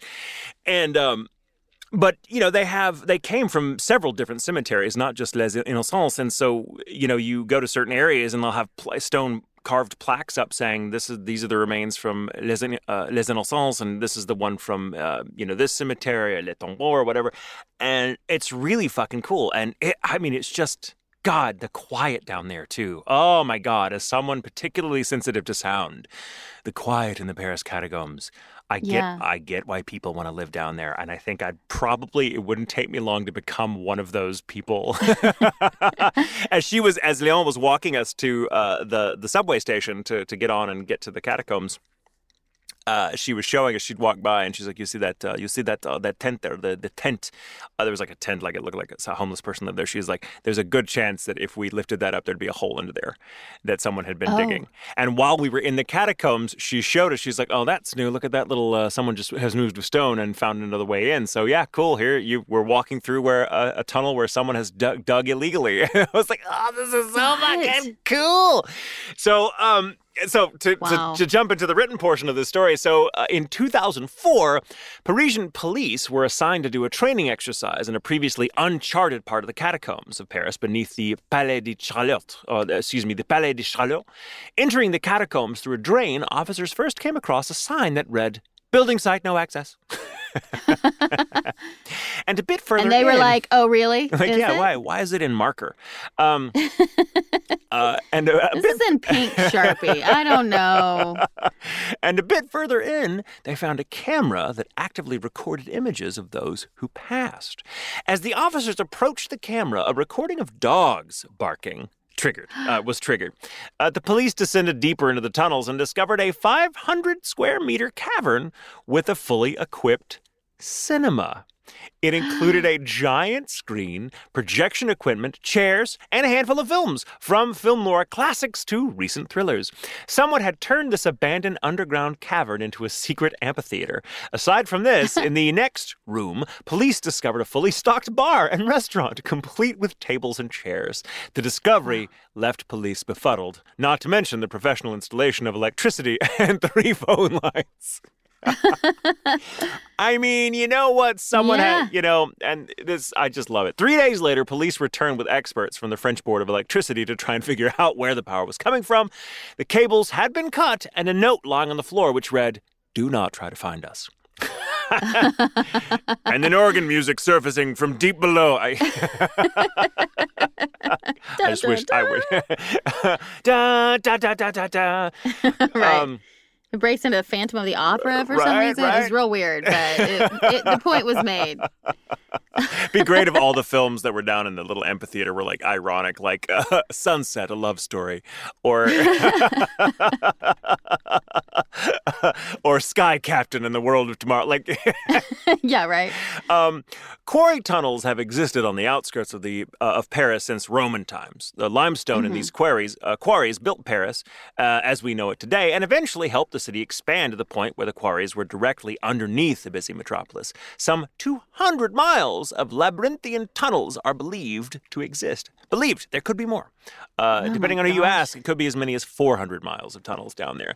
Despite the vast length of the tunneled underground world, only a small section of it is open to the public. This tiny portion, known as Denfert Roche Ossuary, or more popular, popularly as just the catacombs, has become one of the top tourist attractions in Paris. The popular site houses the skeletal remains of some six to seven million former Parisians. I don't. I think that number's got to be wrong. I think it's it's six to seven million bones from ninety thousand skeletons. I got you. Yeah. I, that's what I was told, but I mean, maybe this guy knows better. Um, not all areas. Maybe of the it depends on like what area, right? So maybe directly under where you were in that area. Yeah, may, maybe, then, maybe. Oh, like for the whole. I don't know. Maybe. Um, uh, now, not of course, as I said, not all areas of the catacombs are open to the public. Back in the late 18th century, cemeteries were becoming overpopulated. Um, uh, so, popular burial sites such as Les Innocents were so stuffed with the dead that it led to improper burials, open graves, mass graves, and unearthed corpses. Neighbors mm. began getting sick with infectious fumes due to the unhealthy conditions of the cemetery. There were people that were living next door who would go down into their wine cellars, like or their root cellars. And a root cellar just means that it's an earth wall that's not been yeah. not been uh, uh, slated over or anything like that. And they would find like, oh, it's the erosion is causing corpses to come through the fucking wall, poltergeist style. Great. So there were a lot of complaints Fun. in the area, and it was becoming a health concern. And so the uh, the the the powers that be were like, we got to move that shit. Well, we have all these empty fucking tunnels underground. Let's use them. Yeah. Um, so now, Les Innocents was not the only cemetery that was condemned.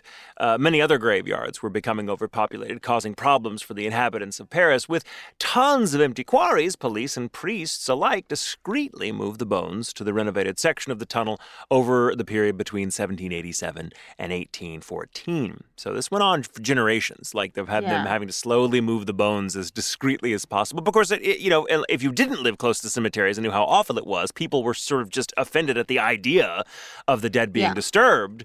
But I was like, what about the living? Um, yeah, but the living are like real disturbed right now. yeah, like real disturbed. Like they're becoming the dead. Um, yeah.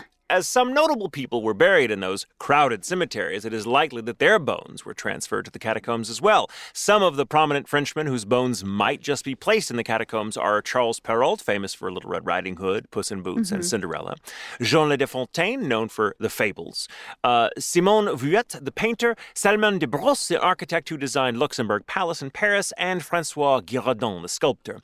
The catacombs became a popular attraction for royal families and people of importance but by 1867 the area was then finally open to a curious public.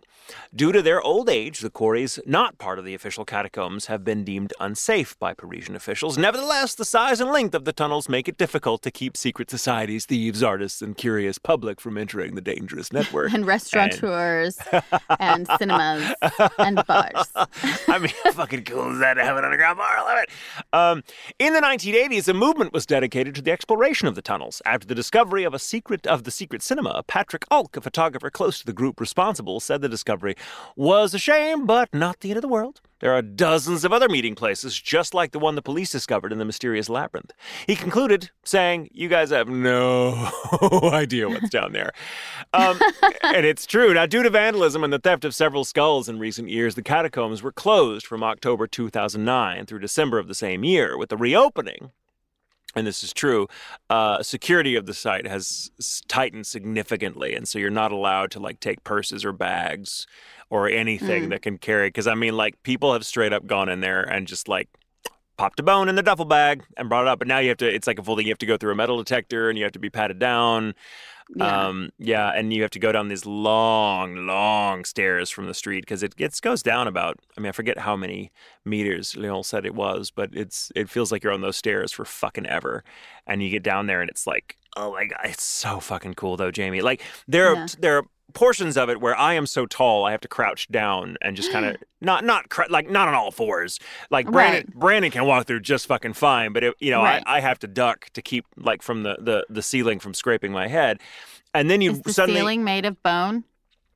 Uh, no, no, no, no, no, no. Okay. Uh, so most of the cat, the the lar- the most of the catacombs are just it's hollowed out tunnels because it, right. the tunnels were created by quarries, right? The ossuaries are these large portions of the tunnel, these kind of caverns that were filled with bones, but the, the bones aren't in the ceiling. They're stacked on all sides. So there are some okay. you'll go and there's like a wall of bone, and they've left just enough space between the, the, the top of the, the, the pile, as it were, and the bottom of the, the cavern that you can kind of lean in and look and see how far back that pile goes. Right.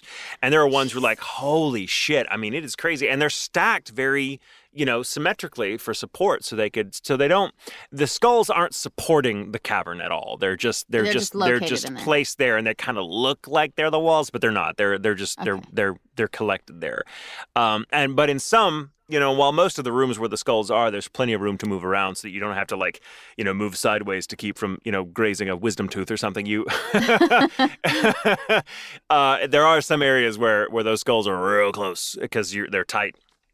And there's some Right. areas that they're they've closed off with, you know, there's little rooms that you see. There's like uh, little uh, iron, wrought iron gates in front of them with locks, and you can look in and you can see like where the walls or the the towers of bones have collapsed uh, over time, Wow. you know, and Yeah. it's it's freaky, but it's so fucking cool. And there's so many formations in there. There's like a big sphere column made of bones uh, Hmm. that looks like, and it may well be a supporting structure. But it's Wow. entirely of bones.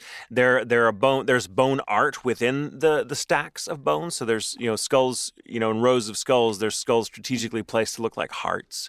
There's one that you know there's crosses. There's things like that. It's it's really fucking cool. And what's even cooler is that in front of certain plaques where it says like here lie the remains of the people that were once buried at you know this cemetery or that cemetery, um, or within this pile we suspect this is where the remains of this person may be. Then uh, people come down there and leave offerings. They'll leave roses or food. Um, and it's really cool. Also, weirdly, you can turn a corner and go down this one place where, when it was still a quarry, and when it was still an active quarry, some uh, some guy, I forget his name, um, he would later die in the catacombs. Um, uh, but this was the, I think, this late 17, early 1800s, or maybe even before that, maybe 1600s. He he, while he was down there, it just secretly he spent so much time down there that he carved out in this little cavern. He carved out a replica of uh, several famous Parisian buildings at the time, including the the uh, Palais de Justice and and uh, Notre Dame and and uh, uh, Saint Chapelle, and it's really fucking cool to see it. Like, oh, there's just like this little dude was like just chipping away, and he'd be like, oh, I'm gonna take a coffee Wow. break, and he would go in there and make this kind of scale model in in carved stone.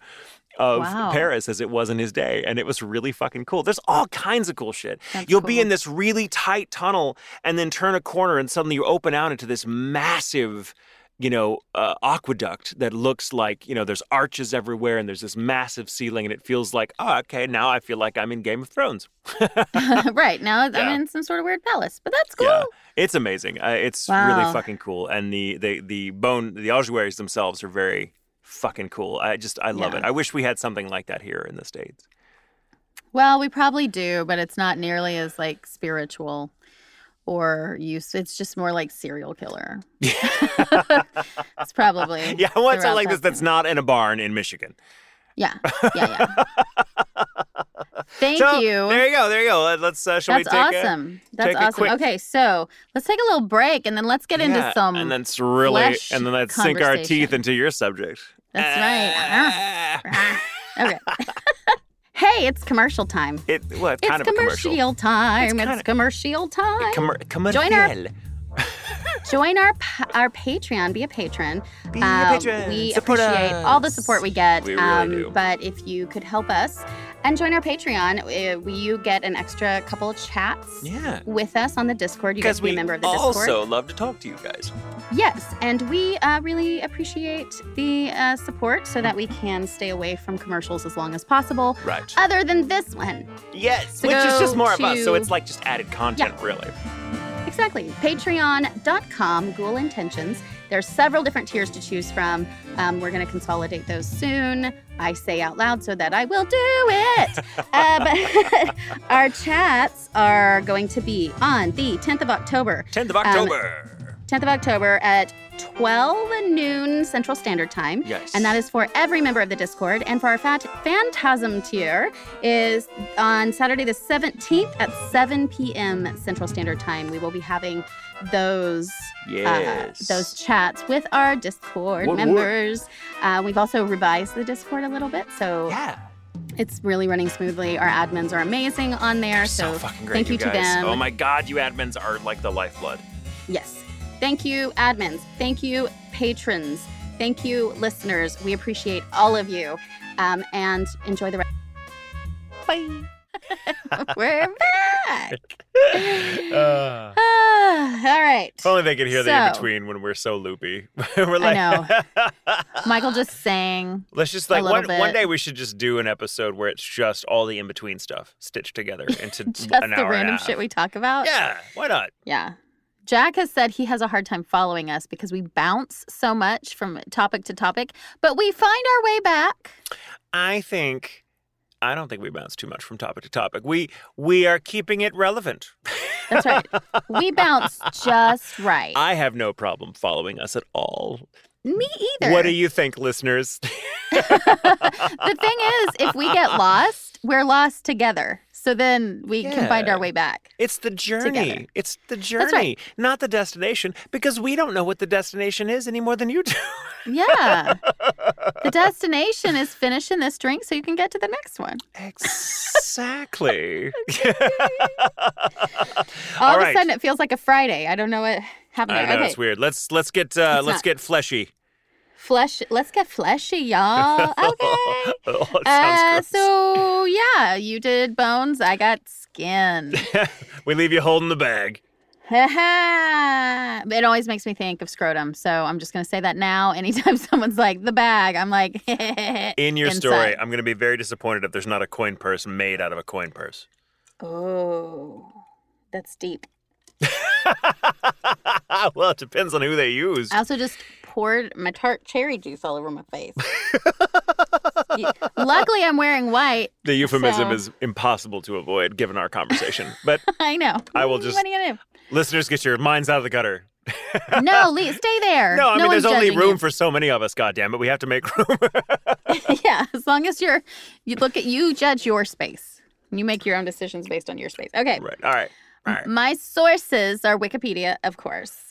Notch. An article by Jacob Shelton on Ranker, the American Bookbinders Museum, an article by Patty Vipond on troubleandsqueak.com, and an article on designinaba.com. And Okay. brought to you by Joanne's Fabrics. but not really. Get your flesh for 20% off through the weekend. Um, they do have, I'll just. They have great um, They do not, we are not uh, uh, supporting. We, we're we're not affiliated with them in any like way. They're not paying us, and we never go there.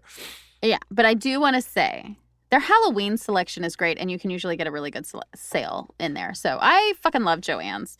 Um, but anyway, okay. I just need to say that's one of my favorite places. I think so. De- Devin goes there a lot for his cosplay, or did for his cosplay Costume. stuff, because they yeah. Yeah. uh, whatever. But I mean, you know, it's it's. I don't think I've been inside of Joanne's Fabric for 20 years. Oh my gosh, don't discount their decor, especially for holidays because it's not crazy expensive and they usually will have like 40% off or something. All right. Same all right, thing well, with their silk flowers. Okay. All right. Things Res- to keep in mind. respect. Especially if like But if you're wrapping not- a present and you want to put a little flower in there, it's a great place. We Just are buy them not- in bulk. We're not helping the illusion. We're not helping with people that like. Are they sponsoring you? We're not helping with that. No, like, no, I they really aren't really sponsoring us. Jamie just really Right. loves it. I know nothing about I just them. really love it. I just thought it was a funny joke. Um, now, let's talk about things that aren't on sale. Uh, they're probably very expensive when you think about it. Uh, first, we're going to talk about Big Nose George. yeah. Born in 1834, George Parrott, that was his last name, Parrott, also known as Big Nose the- George. The mouth, Big the Beak mouth of a sailor. Right. Big Beak Parrot was his other name. Uh, he was a cattle rustler and highwayman in the American Wild West. Mm. In 1878, Parrott and his gang tried and failed to rob a train, so two law enforcement officers were sent to bring them in. The officers traced the outlaws to a camp at Rattlesnake Canyon near Elk Mountain, where they were spotted by a gang lookout. The robbers I feel like I'm listening to an audiobook version of a Larry McMurtry Right. novel. It's great. That's right. Um, the robbers stamped out the campfire and hid in a bush. And then when one of the lawmen came in and was investigating the ashes, they realized, oh, this shit's still hot.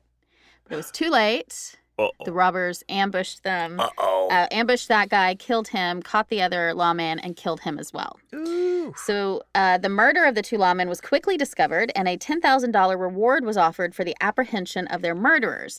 This was later doubled to $20,000, and that was in like the a m- 1800s. So it's like four million bucks or something. yeah, it was a lot. Four quadrillion thousand million billions. Uh, Like, more money than was in the United States Treasury at the time. Right. Uh, so in February 18, 1879, the following year, Big Nose George and his cohorts carried out a daylight robbery of a merchant from Montana, even though the merchant was traveling with a military convoy containing 15 soldiers, two officers, an ambulance, and a wagon from Fort Keogh that was supposed to collect the army payroll.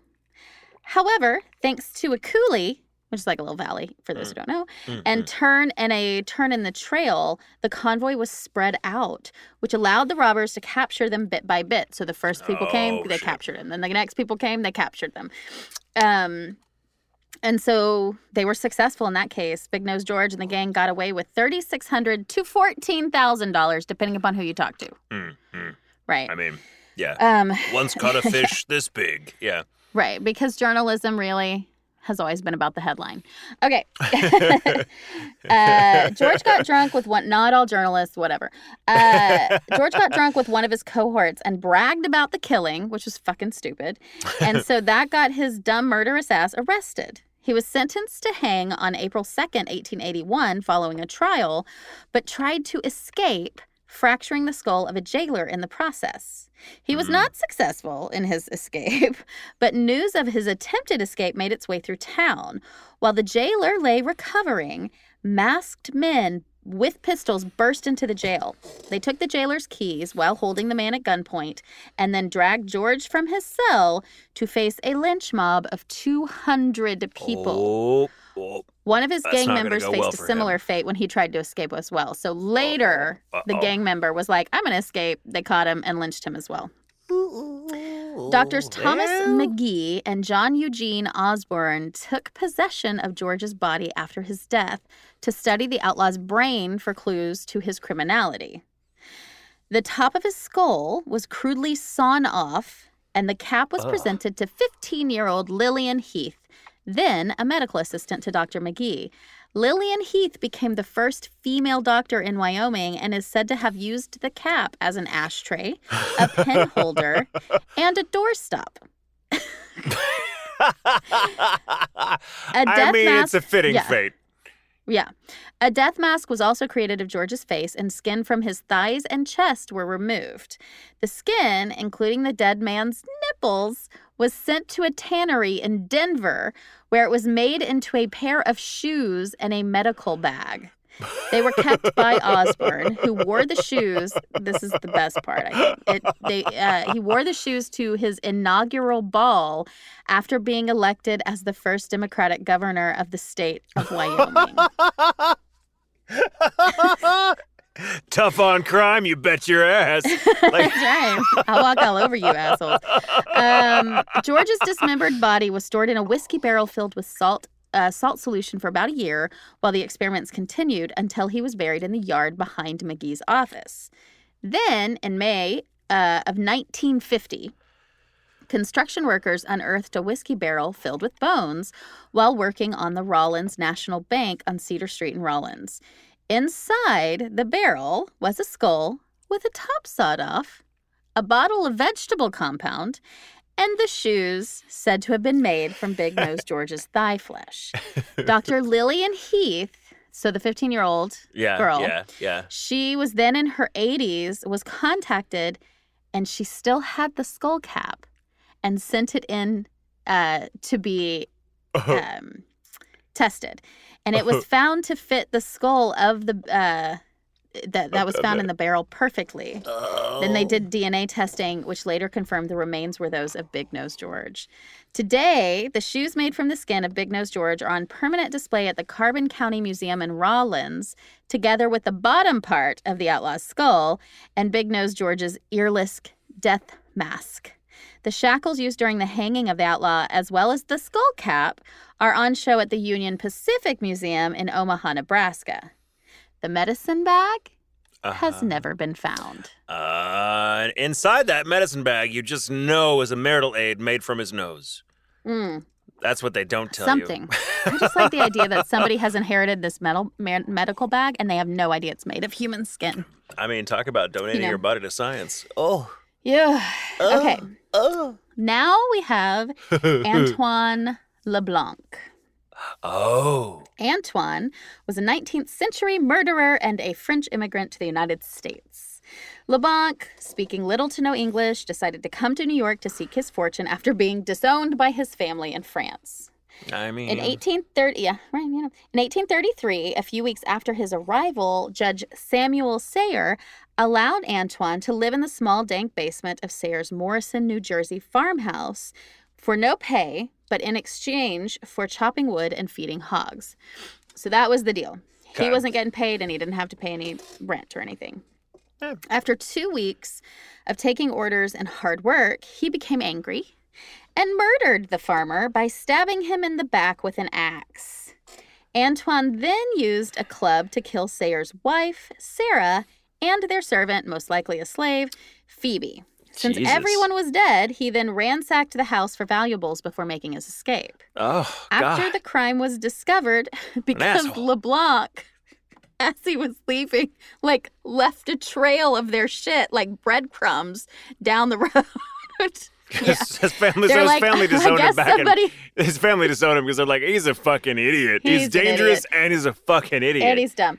Uh, yeah, they were like, "Hey, you think maybe we should follow that trail of goods?" And so they followed the breadcrumbs and like found him in some hotel, and he still had all their shit on it's like a morbid just- Looney Tunes episode. yeah, and it's like, how did he have that much that he was just dribbling it as he went and still had it when he got there? Be very, very So, quiet. I'm hunting murderer. Um, he was captured and tried, and the local judge ordered him hanged and dissected. So the dissection was something. It was Hmm. That's an uh, option on the that- law books? yeah, it, what it meant was he was going to be donated to uh, to doctors, so the doctors could research. Right, that's what dissected meant. So Okay. because they were going to cut them up. like, Um, yeah. LeBlanc was hanged for his crime before over 10,000 witnesses on September 6th, 1833. Jesus. After his death, I mean, it was probably one of those days. I just imagine that it was a hanging day. And so you'd go out to the hanging because, what if they had like know. a halftime show? yeah, you didn't have video games. So you got to go watch it hanging. Um, after his death, LeBlanc was taken to a medical lab and experimented on with electrical cur- currents. When the doctors were done with the sciencing of Antoine, they created his death mask and then peeled off his skin and sent it to the Atno Tannery on Washington Street, where it was turned into charming little keepsakes like wallets, purses, lampshades, and book jackets. For the folks who weren't lucky enough to snag a wallet, they could go to the streets to buy a strip of his skin personally signed by the sheriff to verify its authenticity. Oh. And so I just want to pause here No, for a ahead. moment to I had a comment on how, yeah. like, sometimes, you know, sometimes we put a murderer to death. It feels like the right thing to do, for, from my, my, in my humble opinion, because they're a murderer and they're a danger uh, to society and they should just be fucking taken out of it because, you know, whatever. But sometimes it feels like. sometimes, sometimes stories like this happen, and I'm like, it feels like he was put to death because society was like mad at him for trying to best them for morbidity. They're like, "Oh, you think you're a savage, bitch? Please!" Like it's Yeah. so fucking weird. It's like. How dare this murderous barbarian kill people? Let's make shit out of his flesh to teach Right. the world a lesson. Yeah, which seems like the opposite. Like, that's going to carry his memory on. Maybe what we want to do is forget he ever existed. Yeah, that's, that's- the true, I, right? I think that's a proper punishment. Is just make them Yeah. like make them disappear and completely, so that you know. But it's Yeah. like, oh my, because there's so many fucking psychos out there. Like, oh my god, I'm gonna be a murderer. I'm gonna be famous, and they're gonna turn me into a kite. Like, and and they'll do it for that reason because they're fucking crazy. But yeah. Yeah. I just feel. I mean, I don't know. I don't know. Yeah. I just. I, it's so. Yeah. I'm. Uh huh. That's just two. I'm, I'm, I'm in. I love, I love the shit out of this, and I also know myself well enough to know that if I came across one of those wallets, I'd totally fucking take one. But I'd be like, maybe I, mean, I'd do need like, I mean, let's just, I mean, it's, human wallet. I mean, it's already made. I'd hate for it to go to waste. it's for sale. It's not like taking a bone out of the, you know, it's it's for sale. It's for sale. It's just his flesh. that was gonna go away anyway. That's right. It was yeah. Uh, so now let's talk about books bound in human skin. Oh, okay. Anthropodermic Bibliopegy is the academic term for books bound in human skin. Got to make it sound fancy because it's like head cheese. It's only called head cheese because no one's going to call. Peggy. Yeah. Probably. Pagey.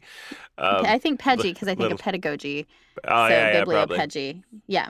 Um, you got to call it it something is fancy anthro- because it's like head cheese. You got to call it head cheese because no one in the right mind is going to eat something called head meat, which is what it actually That's- is. yeah, so it's yeah, like right. books bound in human flesh. Uh, no, it's uh, bibliopegy. La, la, la. It's something. It's anthropodermic. It's anthro- bibliopegy.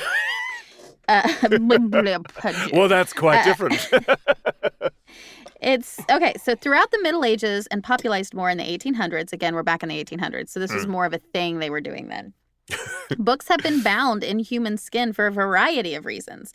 The owners of these skins include medical patients, secret admirers, criminals, enemies, and more. Whether from the behest of the donor before death or at the strange obsession of a doctor or even at the bidding of the law, several of these tomes have survived the test of time.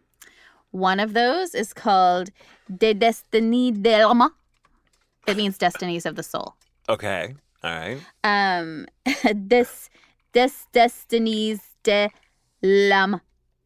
Um, Harvard's, it's either Houghton or Houghton Library, H O U G H T O N. I can't ever get that one right. Mm, Uh, Houghton, Houghton. Houghton, Um, Harvard's Houghton. Library boasts a single proven anthropoder- anthropodermic binding, De Destinies de la Ma, by French writer Arsène Hussard.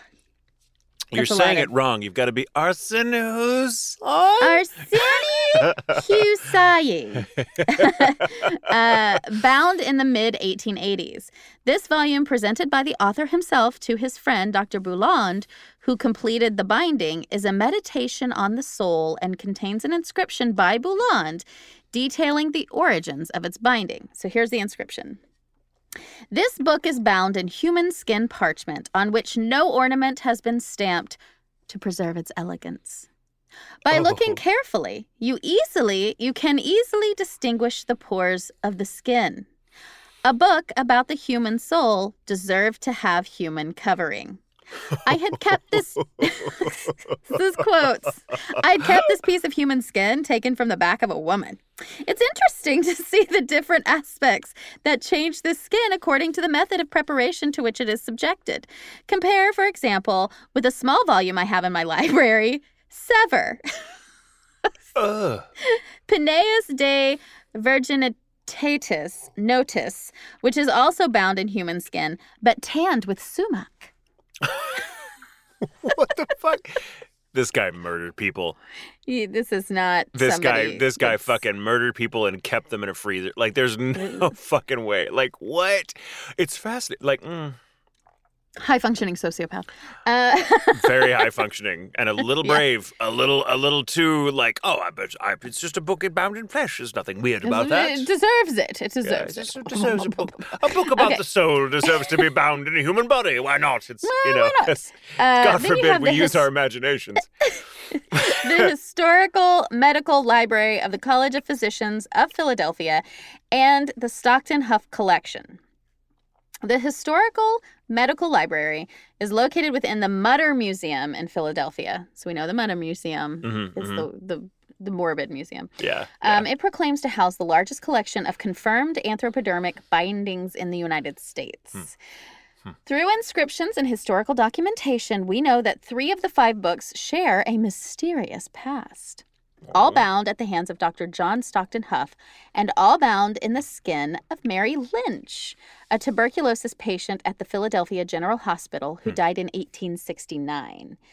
Evidently, Dr. Stockton Hough collected a sample of Mary's skin before her burial in 1869 and kept it for several decades before binding these books in the 1880s. Why did he collect her skin? No one really knows. But the books don't we though? are fucking don't we?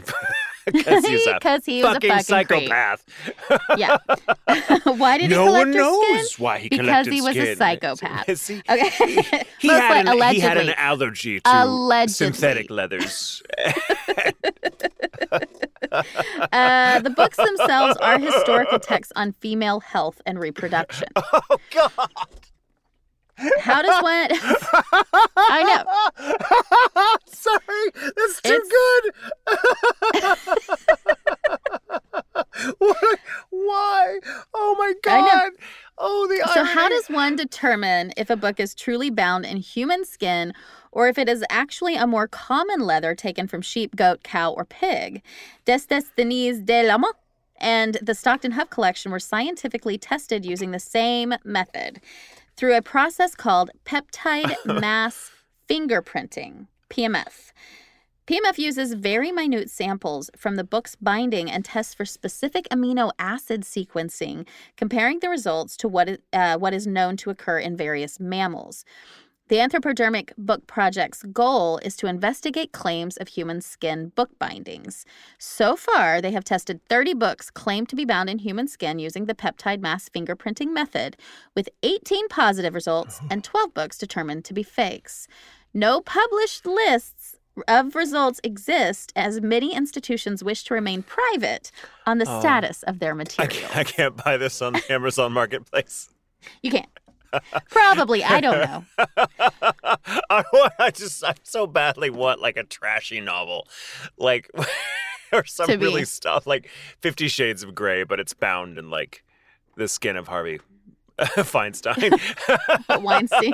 Weinstein, Sir Weinstein. Weinstein, Uh, yeah. Weinstein. I mean, that motherfucker. We're, I mean, look at that son of a bitch. We could do like a million printings.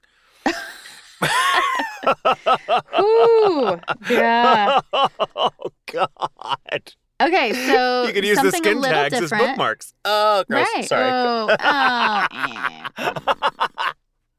Texture. Sorry, Hmm. didn't mean to bring the room down. Oh, God. Uh, food up, room down, food up. Okay. Uh, so, for something a little bit different, we also have Japan's black market for tattooed human skin.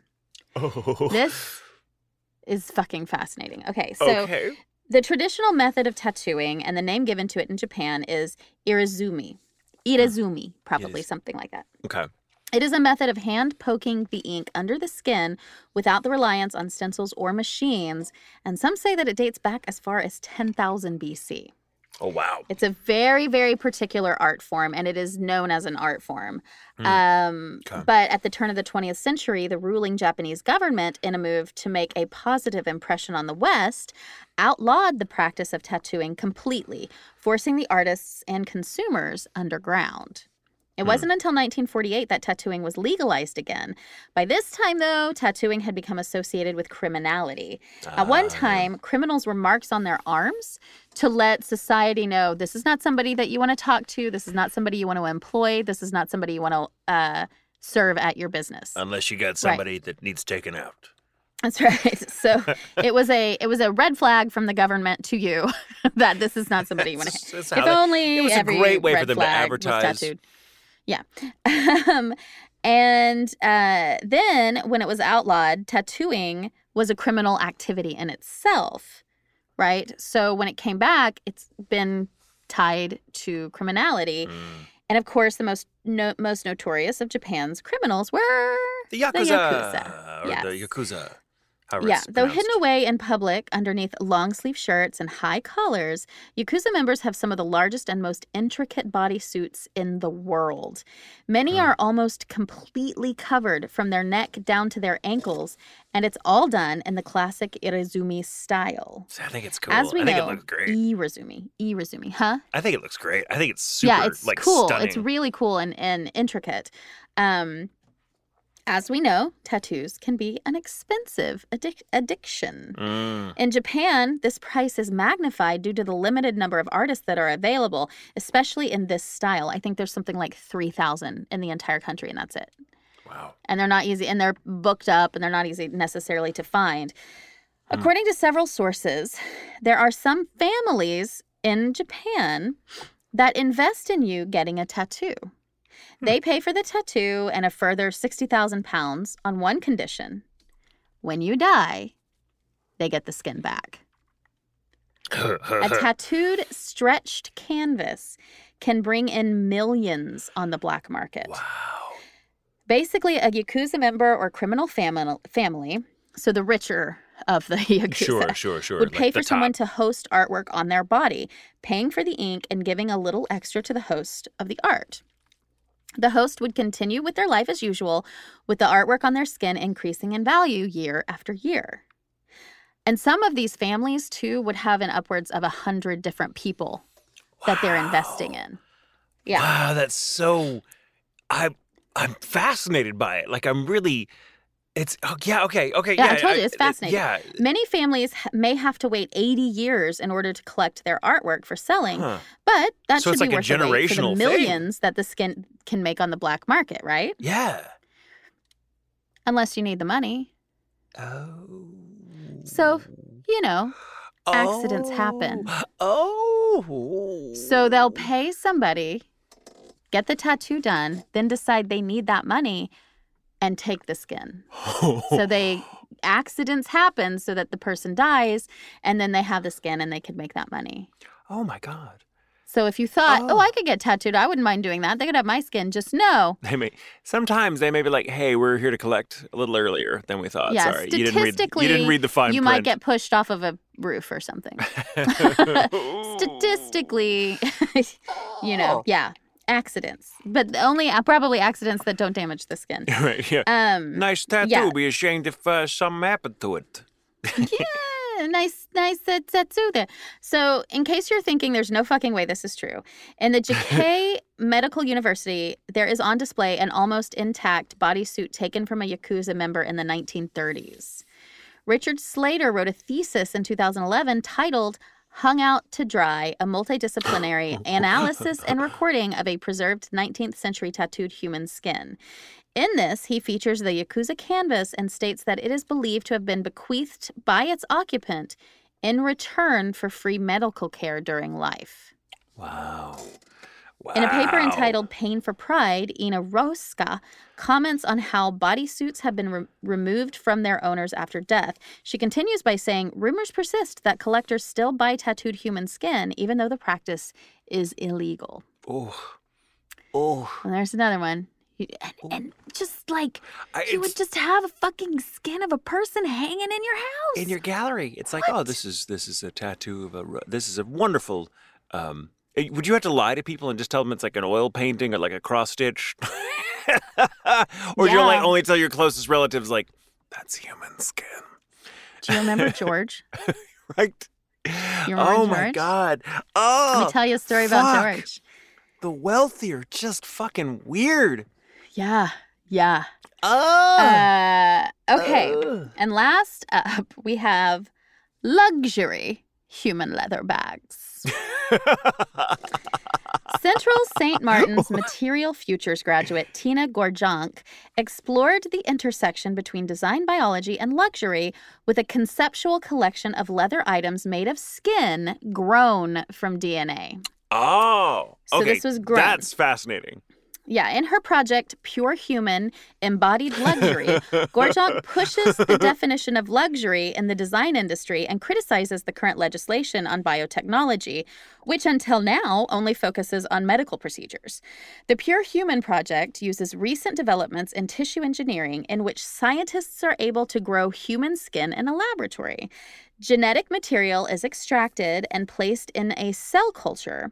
Then the cells are harvested and skin tissue is tanned and processed into leather.